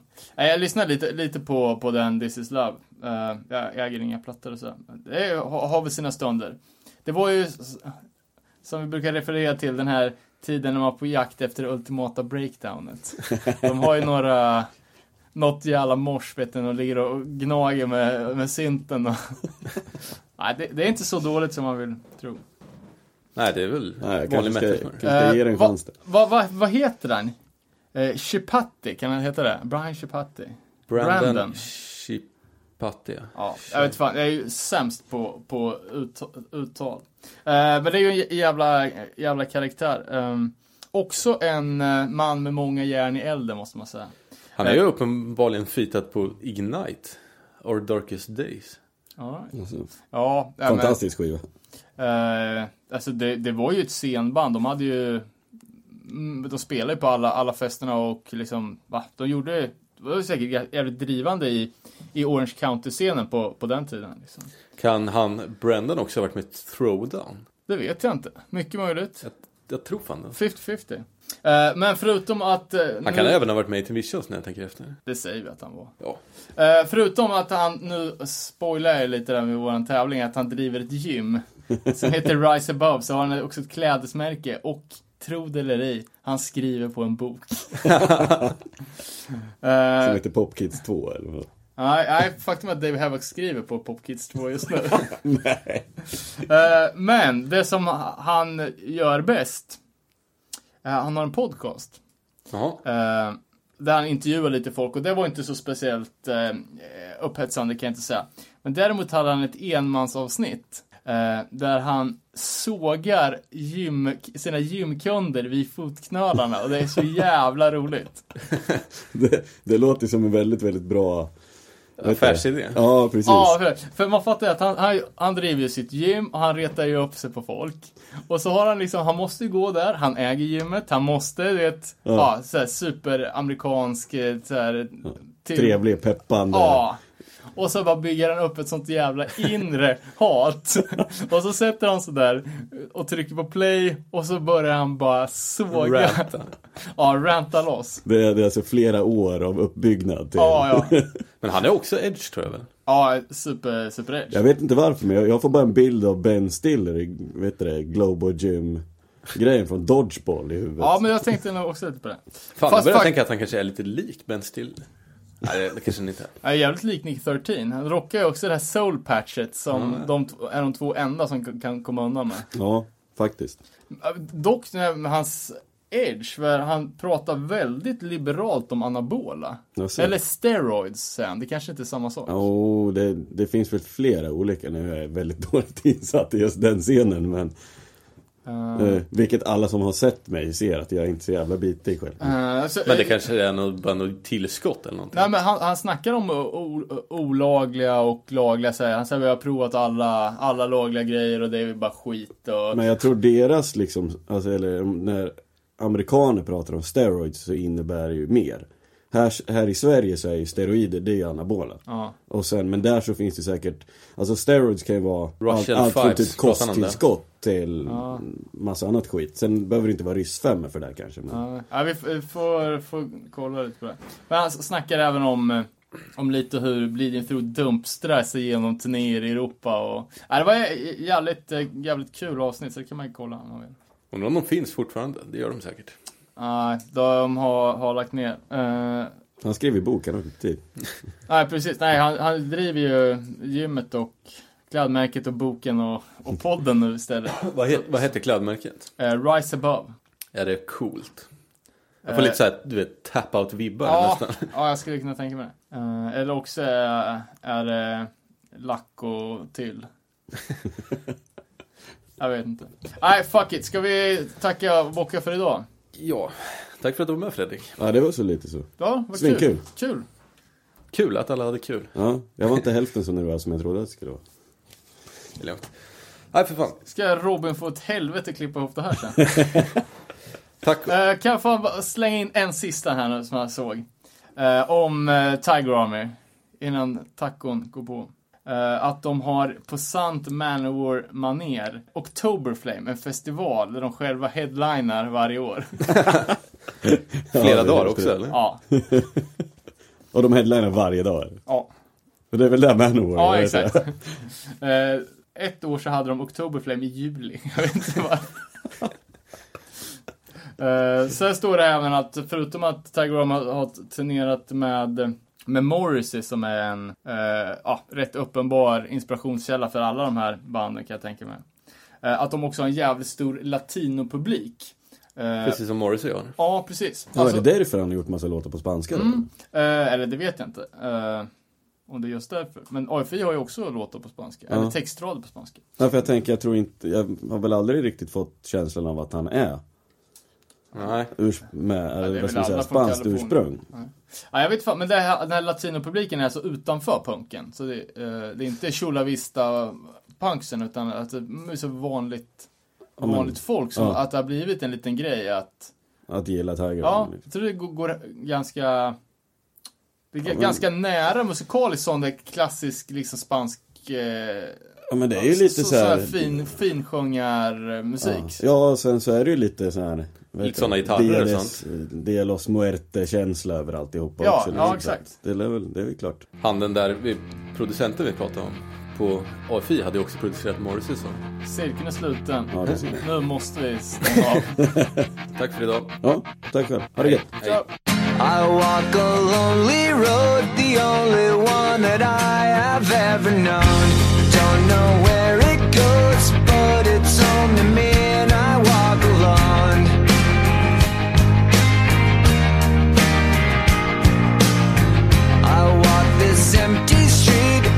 the